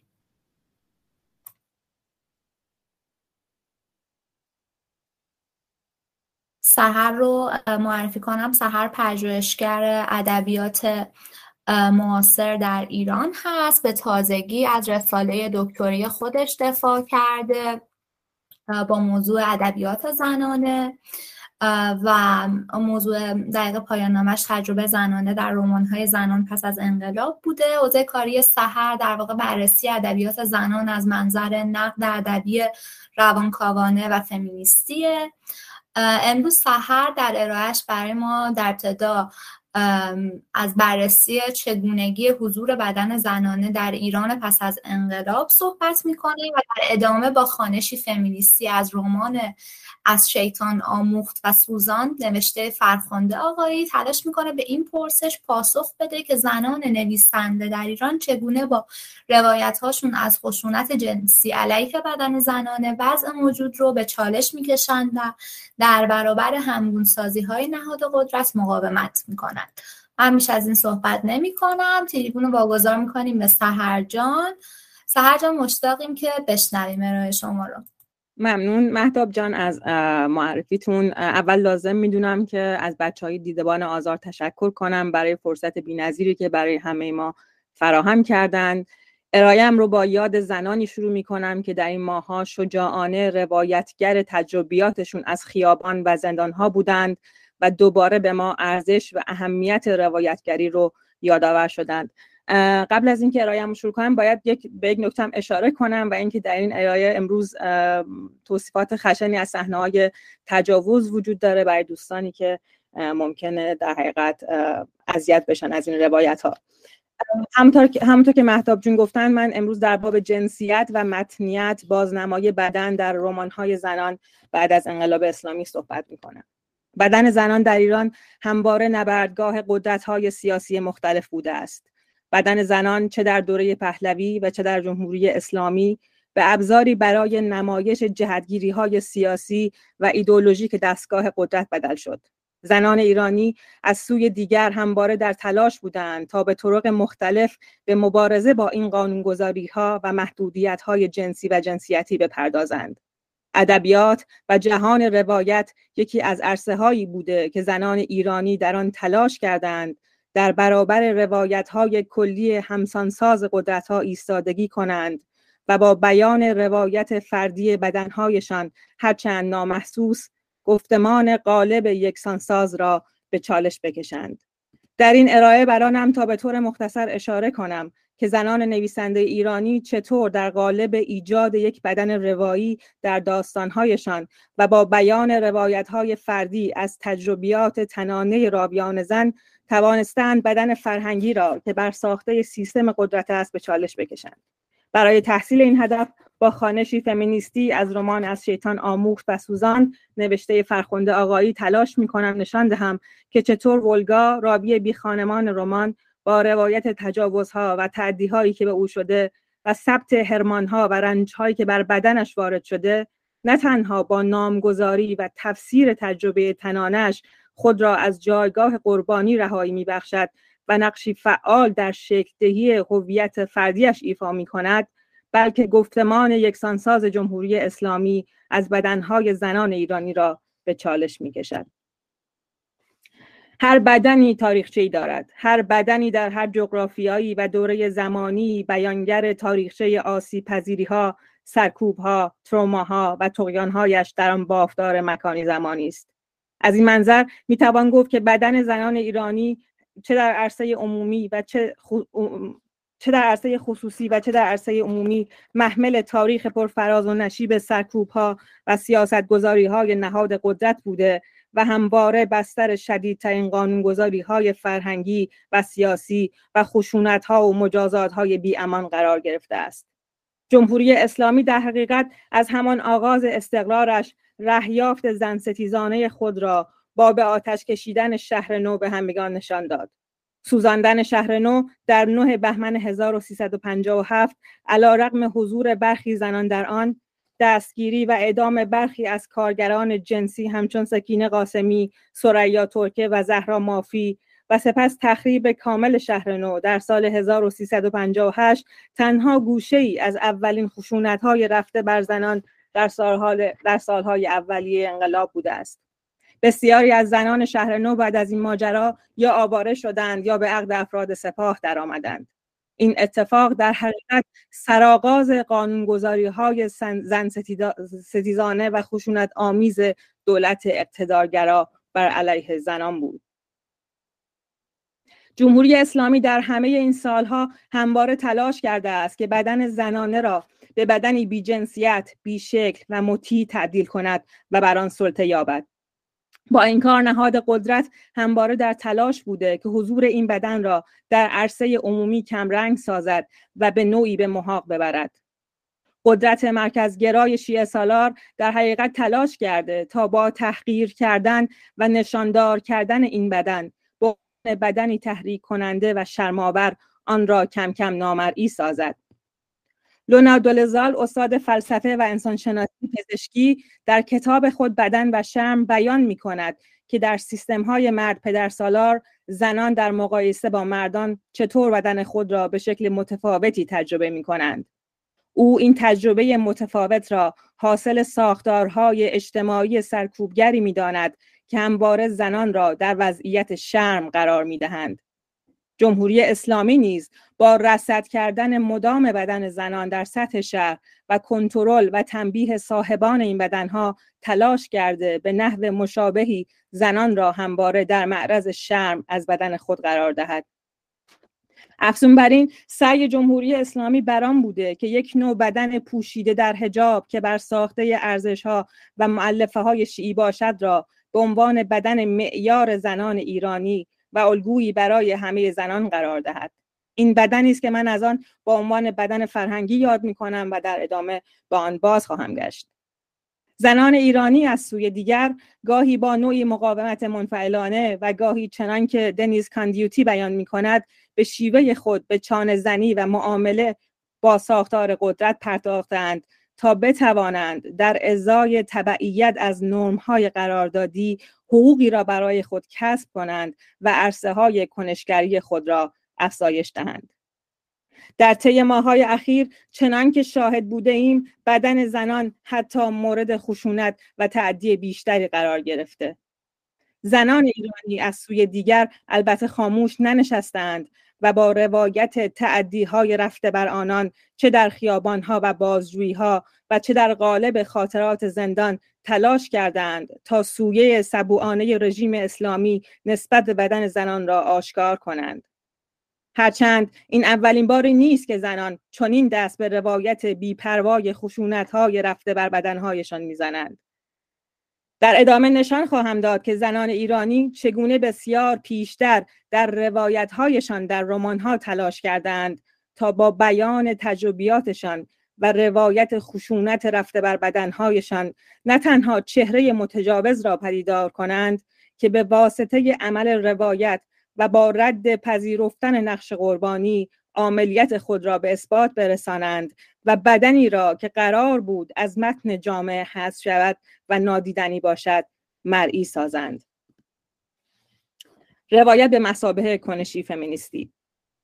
بعد از انقلاب اسلامی در حقیقت جهان روایت به یکی از بسترهای اصلی زنان برای مقاومت و اعتراض تبدیل شد. و نوشتن چنان که شهرنوش پارسی پور در گفتگویی در سوال اینکه برای چه می نویسد بیان می کند تبدیل شد به ضرورتی تاریخی اجتماعی. زنان در سالهای پس از انقلاب تلاش کردهاند حضور و تجربه زنانه ای را که کم کم در عرصه عمومی در حال کمرنگ و حذف شدن بود در داستانهایشان به نمایش بگذارند.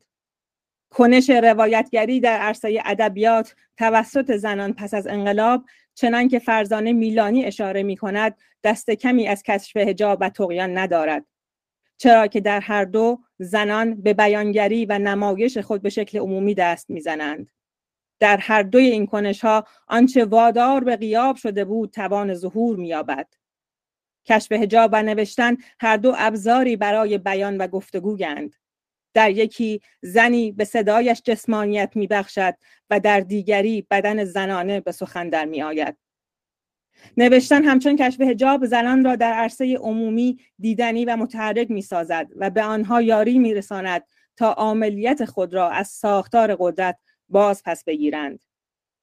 از اواخر دهه شست برخی از نویسندگان زن ایرانی با خلق راویان زنی که شجاعت بیان آسیبها و تروماهایشان را یافتند و با تمرکز بر روایت تجربیات زنانه در حقیقت به ساخت نوعی ادبیات فمینیستی دست یازیدهاند. در این جهان ادبی که در آثار کسانی همچون شهرنوش پارسی پور، منیرو روانی پور، زویا پیرزاد، فریبا وفی و بسیار دیگر باستاب مییابد نه تنها زنان جسارت آن را یافتند که به بیان تجربیات سانسور شده، سرکوب شده و حتی کمتر دیده شده زنان در کشورهایی مثل ایران بپردازند بلکه با بیان منحصر به فرد تاریخهای فردی راویانشان تصویر عمومی همگون شده از زنان ایرانی اشاعه داده شده توسط ساختار قدس را به چالش بکشند. روایت های فردی زنان از تجربیاتشان چه در جهان واقع و چه در جهان داستانی و نامگذاری و تفسیر تجربیاتشان توسط خودشان در کشورهایی با ساختار مرسالارانه و اقتدارگرا اهمیتی دوچندان مییابد.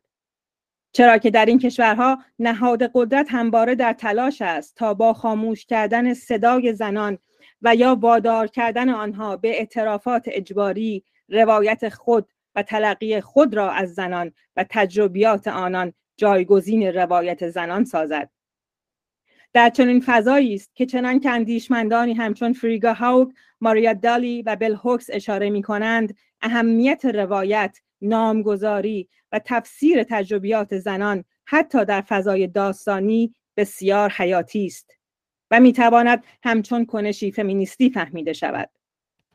از این منظر روایت زنان ایرانی را می توان به نوعی فرایند استعمار زدایی در اذهان زنان تشبیه کرد.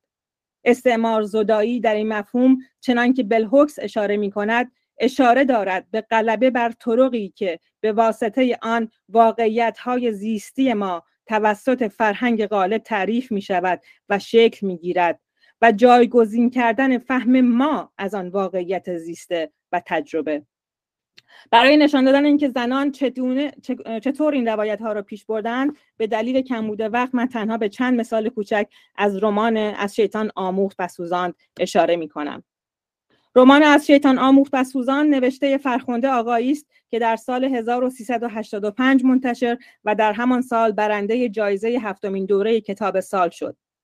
از شیطان آموخت و سوزاند رومانی به شکل خاطر نویسی است که در آن ولگا زن میانسال ارمنی به روایت زندگی خود با همه جزئیاتش از 21 مرداد 1377 تا 9 دیماه 1379 می‌پردازد. ولگا که به احتمال زیاد خود فرزند تجاوز است با مادری تنها به نام آنوش بزرگ می شود. آنوش از نظر روانی زنی آسیب دیده و نامتعادل است که در کودکی با خشونت بسیار با دخترش ولگا رفتار کرده است. در نتیجه وقتی ولگا 18 ساله می شود از خانه می گریزد و به یک پانسیون می رود.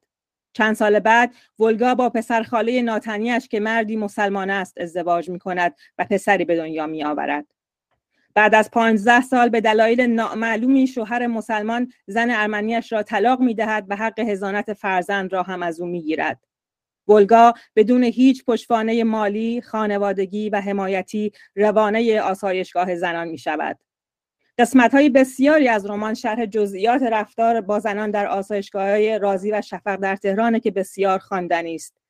ولگا بالاخره از آسایشگاه هم بیرون می‌زند و ساکن کتابخانه اندیشه در تهران می شود. او مجبور است که برخی از شبها را چه برای حمام کردن چه از سر ناچاری در خانه های دیگران سپری کند. در این میان به طرز عجیبی ولگا بیشتر گرایش دارد که به خانه مردهایی برود که او را می‌شناسند تا زنها در همین مکان هاست که ولگا بارها مورد تجاوز قرار می گیرد. رمان از شیطان آموخت و سوزاند شرح دقیق و خیره کننده صحنه های تعدی و شرح بدن مورد خشونت قرار گرفته است. امروز صبح آقای عزیزی مقداری خرید کرد و من آشپزی کردم. بعد از شام برای خواب به اتاقم آمدم. نیمه شب به سراغم آمد. یک بار دیگر خفیف شدم. تعدی ننگ و تحقیری است که خودم نمی‌دانم با آن چه کنم. با این کار می‌توان از یک انسان یک کودک ساخت. سکس ناشی از فرق مرا تحقیر می کند. من آن را مثل همه فلاکت هایی که به سرم آمد تحمل می کنم. ولگا با شرح روزانه زندگیش و به نوعی خاطرات بدنش در حقیقت دست به ساخت نوعی بدن روایی می‌زند بدن روایی در حقیقت ترجمه که من برای narrative body انتخاب کردم نوعی بدن روایی که قادر است روایت های غالب در باب بدن زن ایرانی که در شکل یک بدن فرهنگی یا cultural body ساخته شده توسط ساختار حکومت عرضه می شود را به چالش بکشد بدن فرهنگی در این بافتار بدنی همگونه است که به طور مداوم تحت کنترل هنجارهای جنسیتی و ارزشهای شیعی جمهوری اسلامی است. بدن روایی از سوی دیگر در این روایت بدنی دردمند است که مورد تعدی، تجاوز و بیمکانی واقع شده است. به بیان دیگر بدن فرهنگی بدنهای تحت انقیادی را نمایندگی می کند که مطیع ارزشهای مرد پدرسالارانه هستند. با برساختن بدن فرهنگی با برساخت بدن فرهنگی و اشاعه آن همچون بدن معیار برای زنان ایرانی رژیم مرسالار اقتدارگرا در تلاش است تا نه تنها بدنهای زنان را هم شکل و همگون سازد بلکه دست به ساختن بدنی پوشیده بزند که تنها بر اساس ارزشها و باورهای شیعی ساخته شده باشد در چنین بافتاری است که روایت ولگا از بدنش نقشی حیاتی در به چالش کشیدن وضع موجود و همگونسازی های بدن های زنان در جامعه اسلامی ایفا می کند. چرا که بدن او با تاریخ منحصر به فردش با نشان همه جراحت های جسمانی و روانیش بدن یگانه و متفاوت است که علا رغم تلاش های سیستم مردسالار برای نامرئی کردنش خود را به واسطه شرح تاریخ آسیب ها، شکنندگی و ترماهایش مرئی می سازد. از شیطان آموخت و سوزاند از این بود در حقیقت تاریخ نگاری یک بدن آسیب دیده و شکننده است که در آن ولگا نه تنها در جایگاه قربانی نمی ایستد بلکه با خاموش نماندن و نشان رفتن متجاوز عملیت پیدا می کند. او با پاش ساختن نام متجاوز در اینجا آقای عزیزی در حقیقت پرده از عنصر هموار پنهان شونده در روایت های خشونت جنسی بر علیه زنان یعنی متجاوز برمیدارد فرد متجاوز کسی است که با نگاه مداخلهگر و زنندهش بدن زنانه را به بدنی شهوانی مبدل می سازد و قصد غلبه کردن و مالکیت بر آن بدن را دارد. ولگا با نام بردن از متجاوز و شرح رفتارش در این متن در حقیقت تمرکز را از روی بدن زن به سمت نگاه مردانه معطوف می کند. این تغییر نگاه در این رمان بسیار مهم است. چرا که قصد بیان این نکته ضروری را دارد که به جای آنکه زنان به واسطه بدنهایشان مورد شرم و تنبیه قرار بگیرند این مردان به عنوان نماینده باورهای حکومت شیعی هستند که باید به خاطر نگاه متجاوز و مداخلگر خود محکوم شوند. در ادامه رمان ولگا در صحنه دیگری هم به شرح تعدی دیگری که بر بدنش رفته می‌پردازد که در کلیسای فیلادلفیا در تهران اتفاق میافتد. بعد از گذران یک سال در کتابخانه اندیشه و پس از تعویز ریاست آن ولگا دوباره آواره خیابان ها می شود و از سر ناچاری به کلیسای فیلادلفیا پناه می برد. رافیک سرایدار کلیسا به او اجازه می دهد که شبی را در آنجا سپری کند. در همان شب است که تجاوز بعدی اتفاق می افتد. برای شام رافیک دو بشقاب سوسیس و قارچ درست کرد. با هم خوردیم از سابقش در خرید و فروش مواد مخدر گفت و از من هم چیزهایی پرسید بعد از شام از اتاق بیرون رفت. برای خودم پتو پهن کردم و چراغ را خاموش کردم و دراز کشیدم. چند لحظه بعد هیجان زده و پریشان به اتاق آمد و از پشت به من حمله کرد و با من درگیر شد. قافل گیر شده بودم. موهایم را می‌کشید و صورتم را روی زمین میکوبید. از حرکاتش شوکه شده بودم و فقط دست و پا می‌زدم. به صورتش چنگ زدم ولی زورم به او نمی‌رسید. بعد صورتم را به زمین کوبید که لبم پاره شد. و از دهانم خون آمد. فردای این اتفاق علیرغم تهدیدهای رافیک ولگا به شورای خلیفهگری ارامنه دادگستری پزشکی قانونی کلانتری و اماکن رجوع می کند اما کلانتری و پلیس کاری برای او نمی کنند اشاره ولگا به عدم حمایت و پیگیری و تنبیه متجاوزگر از سوی این ارگانها بیانگر واقعیتی در ساختار جمهوری اسلامی است. اینکه در حالی که بدن زنان به شدت تحت کنترل و رصد ساختار قدرت است بدن آسیب دیده و مورد تعدی قرار گرفته به نوعی بدن رانده شده و بیارزش بدل می شود که در مهندسی افکار جمهوری اسلامی باید اثر و روایتش از جامعه حذف شود. در حقیقت می توان گفت در ساختارهای سیستم های پدر سالار بدن زن تا جایی موضوعیت مییابد و تحت کنترل و رسد است و باید محدود شود که استانداردهای سیستم حاکم را در بر داشته باشد. استانداردهایی که به گفته کلودیا یعقوبی زخمهای روحی و جسمی منفی بیشماری نه تنها بر بدن زنان و زندگیهایشان که بر فردیتشان فعالیتهایشان و تعریفشان از خود بر جای می‌گذارند. تنها و به هیچ سیستم حمایتی ولگا دوباره به دفتر خاطراتش رجوع می کند تا شرح بیدادهای رفته بر خود و بدنش را به ثبت برساند امر نوشتن برای او در این لحظه نه تنها جهانی امن را برایش ایجاد می کند که در آن او قادر است به بیان همه هرمانها و بیعدالتی های رفته بر فرزندش بپردازد بلکه به او حسی از شنیده و دیده شدن هم می دهد. گویی در جامعه و در سیستمی که گوشی برای شنیدن تعدی رفته بر او ندارد و حتی می‌خواهد روایت او را انکار کند جهان روایت جهانی می شود که, که او در آن نه تنها به ثبت روایتش می‌پردازد که دادخواهی نیز می کند رایگان و به زور به من تجاوز شد. مثل فاحشه های آلوده. فاحشه ها هم برای خودشان قانونی دارند که از آنها حمایت می کند مرا از فاحشه هم کمتر دیدند. می‌خواهند مرا به خودکشی وادارند و در روزنامه ها بنویسند جسد زنی 42 ساله که هویت او مشخص نبود پیدا شد. این زن بیجا و مکان گویا مادر دیوانه ای داشت و هر دو در مراکز روانی پرونده داشتند. ولی من خودکشی نخواهم کرد. چرا که گفتم عمل روایتگری در این متن و در بیان خشونت های جنسی رفته بر زنان حیاتی است. چرا که نه تنها به راویان عملیت میبخشد بلکه آنچه را که نهاد قدرت در حال انکار و نامعی کردن آن است آشکار و مرئی می‌سازد علاوه بر این چنان که در این مثال ها دیدیم ولگا با بیان تاریخ فردی بدنش با همه جزئیات به نوعی در برابر تاریخ کلی یکسانساز اشاعه شده توسط ساختار قدرت مقاومت می کند. این بدن حالا با آشکار ساختن و ثبت تعدی هایی که بر آن رفته و تجربه اثر گذراندهش در قامت بدنی منحصر فرد می ایستد که دیگر قابل همگونسازی و انکار نیست. بعد از دو سال پیگیری های مستمر و خاموش نماندن و روایتگری بالاخره سازمان بهزیستی و شورای خلیفگری ارامنه حاضر می شوند اجاره اتاقی را برای ولگا پرداخت کنند و ولگا در نهایت صاحب اتاقی می شود که می تواند زندگی جدیدش را در آن آغاز کند. زندگی که او در آن باید تکه تکه های تجربه زیستش اموالش و خاطراتش را دوباره گرد هم بیاورد و اتاقی از آن خود بسازد. در جمعبندی باید بیان کنم که ساختارهای پدر مرد سالار همواره در تلاشی مستمرند تا در ساحت عمومی روایتهای زنان از تجربیاتشان را با روایتها و تفسیرهای پدر مرد خود از آن تجربیات جایگزین سازند. همچنین همچنین چون که ماری دالی فیلسوف فمینیست رادیکال آمریکایی در شرح عملکرد سیستم های مرسالار توضیح می دهد این سیستم ها تلاش دارند تا با گسترش و عادیسازی ساختارهای مرسالار در بیرون و درونی سازی این تصاویر برای زنان آنها را دچار نوعی فراموشی نسبت به تاریخچه خود کنند و نسخه خودشان از زنانگی را جایگزین و غالب سازند.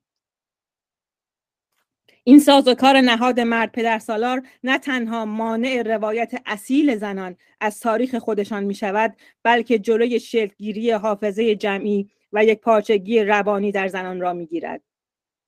از این روز که روایت های زنان چه در جهان واقع و چه در جهان داستانی حتی روایت روزمرگی ها شرح ناکامی ها و استیصال ها را می شود به مسابه نوعی عمل فراموشی زدایی فهم کرد که در تعریف دالی به عمل فراموش نکردن تجربه عمیق فردی اطلاق می شود.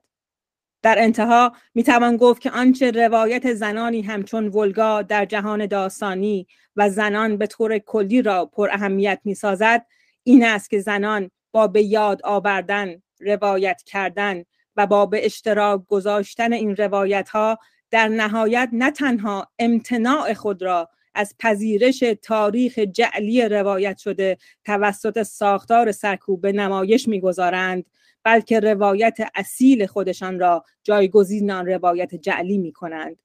در نتیجه این روایت هاست که زنها می توانند به یک پارچگی روانی برسند و تاریخی را بسازند که در آن هیچ زنی تنها رها شده و نادیدنی نیست. ممنونم از وقتی که گذاشتیم.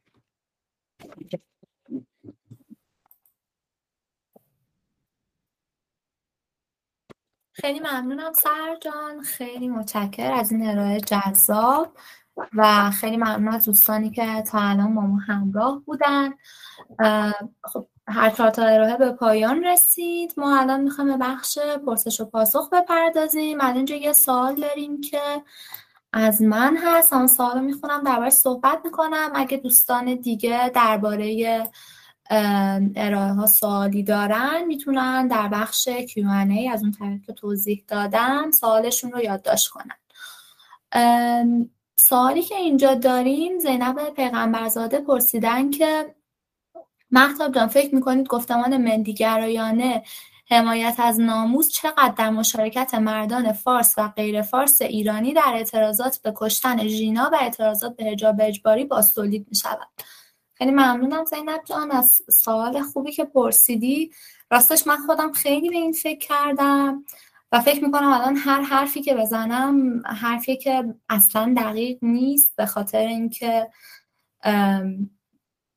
بر مبنای پژوهش و مطالعه جدی نیست واقعا. این نظری که می‌خوام بدم. ولی فکر می‌کنم که شاید بشه یه سویه هایی از این گفتمان رو در مشارکت هم مردان فارس و هم مردان غیر فارس در قیام ژینا دید. به قرینه های مختلف. از یک طرف درباره مردان فارس. خب ما گفتمان سلطنت طلبی رو داریم که اتفاقا الان خیلی هم به طور جدی مطرح شعار مرد میهن آبادی و خب این دیگه حالا اینکه این سویه های جنسیتی این گفتمان و ارتباطش با بحث ناموز پرستی خب در صحبت کردیم و فکر می‌کنم که یه مقداری بشه این ارتباطات و داخل این گروه از مردانی که حالا زیر گفتمان سلطنت طلبی شعار مرد میهن آبادی و درون این گفتمان دارن کنشگری می‌کنن شاید بشه دید یک چنین سویه هایی رو از طرف دیگه درباره مردان غیر فارس هم باز حرفی که می‌خوام بزنم حتما دقیق نیست و یعنی کاملا ممکنه که اشتباه باشه ولی حس من اینه که شاید بشه این سویه ها رو در کنشگری مردان کرد هم در این جنبش دید نه در طبیعتا تمام مردان کرد چون نمی‌خوایم حالا یه تحلیل خیلی تقلیل گرایانه ساده انگارانه داشته باشیم بگیم که مردان کرد این یک سری انگیزه های واحدی, واحدی داشتن از کنشگری و مشارکت در این جنبش. ولی شاید بشه در گروهی از مردان این انگیزه ها رو دید.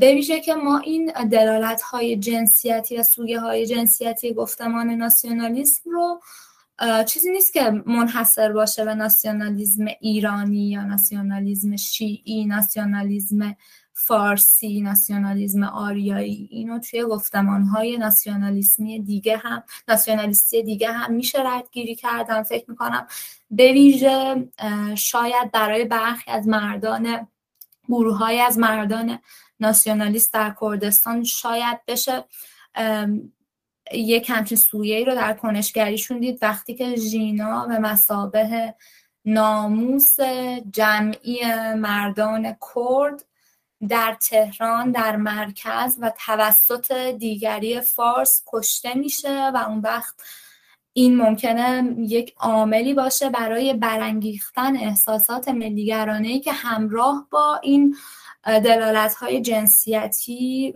و گفتمان ناموس پرستی هم باشه. یعنی با قطعیت حرف نمی‌زنم ولی ممکنه تو گروه هایی از مردان کرد بشه اینو دید. باز نشانه هایی تو کانتکست های دیگه هم هست دیگه. مثلا شعار ناموس کرد ناموس بلوچه. یعنی تو این شعارا میشه گردیابی کرد از این گفتمان ولی از طرف دیگه خب ما یه گسستی رو می‌بینیم اینجا که این بار دیگه اتحاد جمعی همبستگی جمعی حول پوشاندن و مخفی کردن بدن زنانه بدن ناموس بدن ناموس جمعی نبوده. این بار برای رهایی بدن زن بوده. حالا ممکنه که اینجا به ویژه توی حالا این کانتکستی که ما بالاخره جرقه این از کشته شدن یعنی به صرف اینکه مسئله مسئله هجاب اجباری هم بوده باشه. یعنی اینکه مثلا محدودیت هایی بر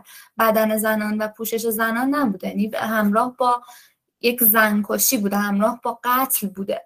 شاید بشه یک چنین سویه هایی هم در این پیدا کرد و شاید بشه اینجوری بهش نگاه کرد که حتی حالا اون جنبه اعتراض به خود هجاب اجباری این که مرد ناسیونالیستی که داره میگه ناموس من این ناموس زنانه ناموس جمعی ناموس ملی منم که باید کنترل داشته باشم به بدنش. نه مردانگی دولت نه اون اقتدار پدر سالار دولت که بخواد حالا این ناموس من و این بدن زنانه منو کنترل کنه.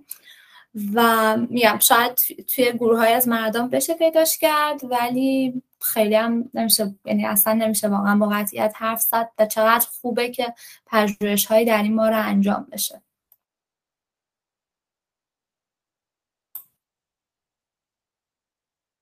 سوال دیگه ای اگر هست که اگرم نیست ما جنبن آها یک سوال دیگه هست اینجا از سهرجان دلیل انتخاب سهرجان سوالی که از شما پرسیدن که دلیل انتخاب رمان فرخنده آقایی چی بوده؟ اول من باید اشاره کنم که در حقیقت این متنی که امروز ارائه دادم در حقیقت قسمت کوچیکی از پایان نامه من هست پایان نامه دکترای من هست که در باب ادبیات فمینیستی در ایران فصل دو این پایان نامه در باب بازنمایی بدنهای زنان در رمان ها پس از انقلاب و به عنوان یکی از نمونه ها من به رمان فرخنده آقایی پرداختم. در کنار خیلی از رمان های دیگه ای که به ویژه در دوره اصلاحات چاپ شده. رمان فرخنده آقای از این منظر ویژگی بسیار جالبی داره که من فکر می‌کنم اون رو منحصر به فرد می‌کنه در ادبیات زنان در ایران و اون این هست که برای اولین بار ما روایت در حقیقت زنی رو داریم که تا حالا شاید در رمان های فارسی زبان به این شکل مطرح نشده بود. زن ارمنی که در حقیقت به یک نوع کارگر جنسی هست از جانب بقیه به شکلی به عنوان یک دیوانه در حقیقت خطاب میشه. ساکن آسایشگاه های روانی هست و بارها مورد تعدی قرار می‌گیره. این رمان به شکل بسیار ویژه‌ای به تجربیات زنانه این قشر زنان می‌پردازه که واقعا من فکر می‌کنم از ساحت عمومی هست شدن. و در حقیقت خیلی توصیفات بی‌نظیری داره از تجربه زنان در آسایشگاه ها از درک در حقیقت بدن زنانه از نگاه به بدن زنانه ای که مورد خشونت و تعدی قرار گرفته. و من در حقیقت میشه گفت تا یه بررسی که در رمان های زنان کردم کمتر رمانی رو دیدم که با این به این درخشانی در حقیقت تونسته باشه تجربه زنان رو. و میگم مخصوصا این قشری رو که روایت هایشون از ساحت عمومی در حقیقت حذف میشن و حتی مورد انکار قرار می‌گیرن و توصیف کنه. برای همین بود که در حقیقت این رمان رو به عنوان یکی از مثال هایی قرار دادم که روش کار کردم و به ویژه در ارائه امروزم فکر می‌کردم که می‌تونه بهترین مثالی باشه که چطور زنها علا رقم سرکوب که در جامعه وجود داره و چنانکه شما می‌دونین در حقیقت این رمان اصلا نباید اجازه چاپ می‌گرفت به خاطر در حقیقت نکاتی که درش وجود داره. اما چطور رابی زن جسورانه به این نکات می‌پردازه؟ فقط نکته جالب دیگه که شاید بعد اشاره کنم اینه که بدنهای زنان در طول در حقیقت سالهای پس از انقلاب به شکلهای متفاوتی ظهور و بروز در رمان ها پیدا کرده. اما به ویژه ما بعد از دوران اصلاحات دیگه بدن زنان رو به اون شکل در رمان ها نداریم و در حقیقت ذهنیت و جهان زنانه هست که داره تصویر میشه. بدن اگه داره تصویر فقط بدن در حقیقت مورد تعدی قرار گرفته و مورد خشونت قرار گرفته است که ما دو مثال فقط براش داریم. یکی در کتاب انگار گفته بودی لیدی سپید شاملو و دیگری در کتاب فرخنده آقایی. و من فکر می‌کنم خود این خیلی نکته جالبی هست که وقتی بدن در میل جنسی دیگه اجازه و امکان روایت پیدا نمی‌کنه چطور هست که زنان پناه می‌برن به در حقیقت روایت بدن مورد تعدی قرار گرفته؟ و من این رو بسیار زیرکانه می‌بینم از منظر نویسندگان زن که در حقیقت یک آلترناتیوی پیدا کردن برای ایجاد یک نوع نوشتار زنانه و نشان دادن تجربیات زنانه. خیلی ممنونم سهر جان. متشکرم از توضیحات. ما اینجا کلی سوال دیگه هم داریم. یه سوال بعدی ما از من هست. محتاب جان می‌تونیم اقبال عمومی مخاطبان به فیلم و سریال هایی مثل لاتاری سقوط و غیره رو به پررنگ بودن نگاه ناموز پرستی در مخاطبان اونها مرتبط دونست و یا فکر می‌کنید؟ فیلم ژینا باعث کمرنگ شدن اقبال مخاطب قیام به از می‌خوام قیام ژینا باعث کمرنگ شدن اقبال مخاطب به چنین آثاری میشه. نقش ما در به چالش کشیدن این آثار و کم کردن اقبال بهشون چیه؟ من فکر می‌کنم درباره سال اول فکر می‌کنم که بله اگر ما تجربه تماشای فیلم و مصرف فیلم و مواجهه با فیلم رو به عنوان یک تجربه عاطفی بهش نگاه کنیم من فکر می‌کنم که نقش ناموس پرست ایده ناموس پرستی در چنین آثاری در برانگیختن عواطف مخاطب خیلی مهمه. یعنی یک درگیری یک تجربه عاطفی به وجود میاره که احساسات ناسیونالیستی احساسات ناموس پرستانه رو برانگیخته می‌کنه و باعث میشه که هم یعنی در واقع یه جوریه که هم به دلیل وجود این احساس یعنی یک حافظه جمعی از پیش ساخته شده مبتنی بر چنین ایدههایی که وقتی مخاطب میاد با یه اثر جدید روبرو میشه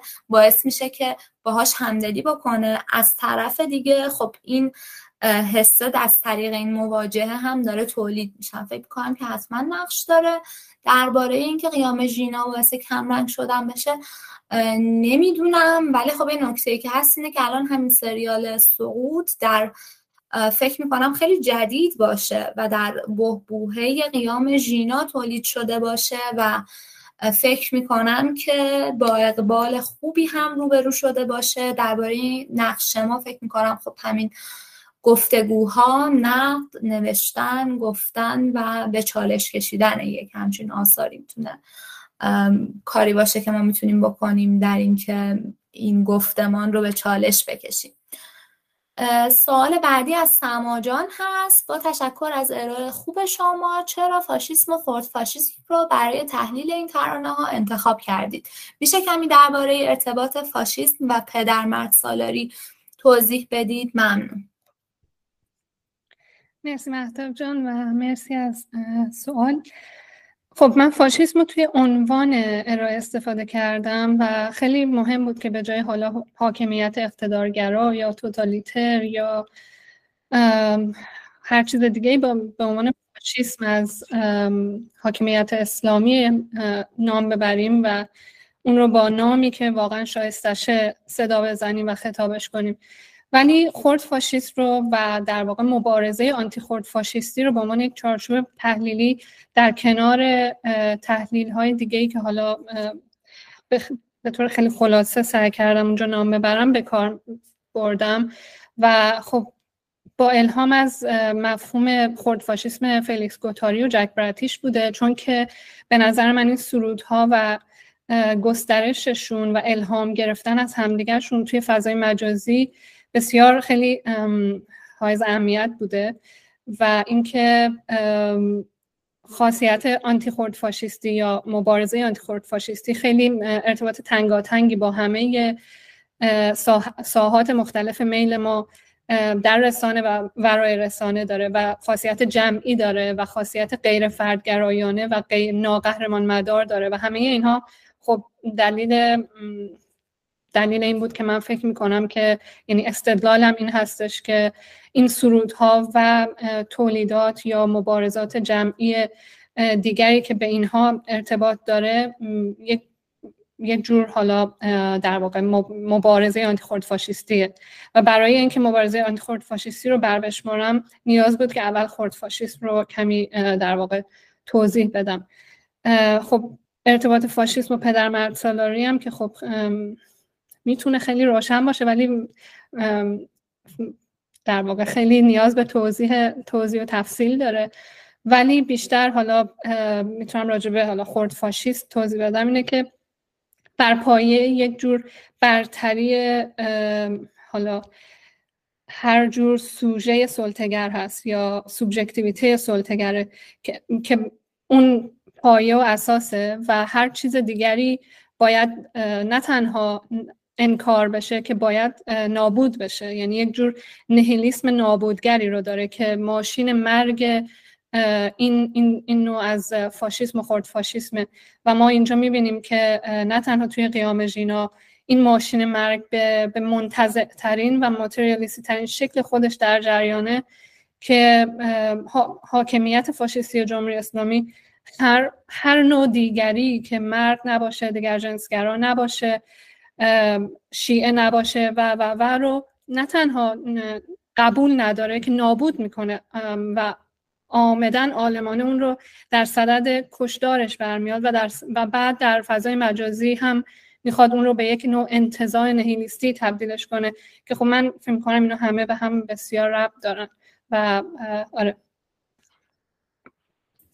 خیلی ممنونم. سما جان یه سال دیگه اینجا هست از من که درباره تحقیق کامران بسیری که بهش ارجا دادم که کاوه بسیری بوده. یه دونه کامران رستگار بوده یه دونه کاوه بسیری کار کامران رستگار.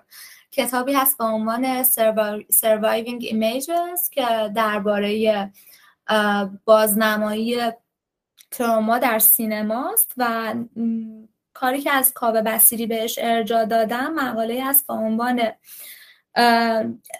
مقاله هست که زیل یک مجموعه مقالاتیه کتابیه که با عنوان Construction of Masculinity in the Middle East and North Africa چاپ شده در انتشارات The American University in Cairo Press.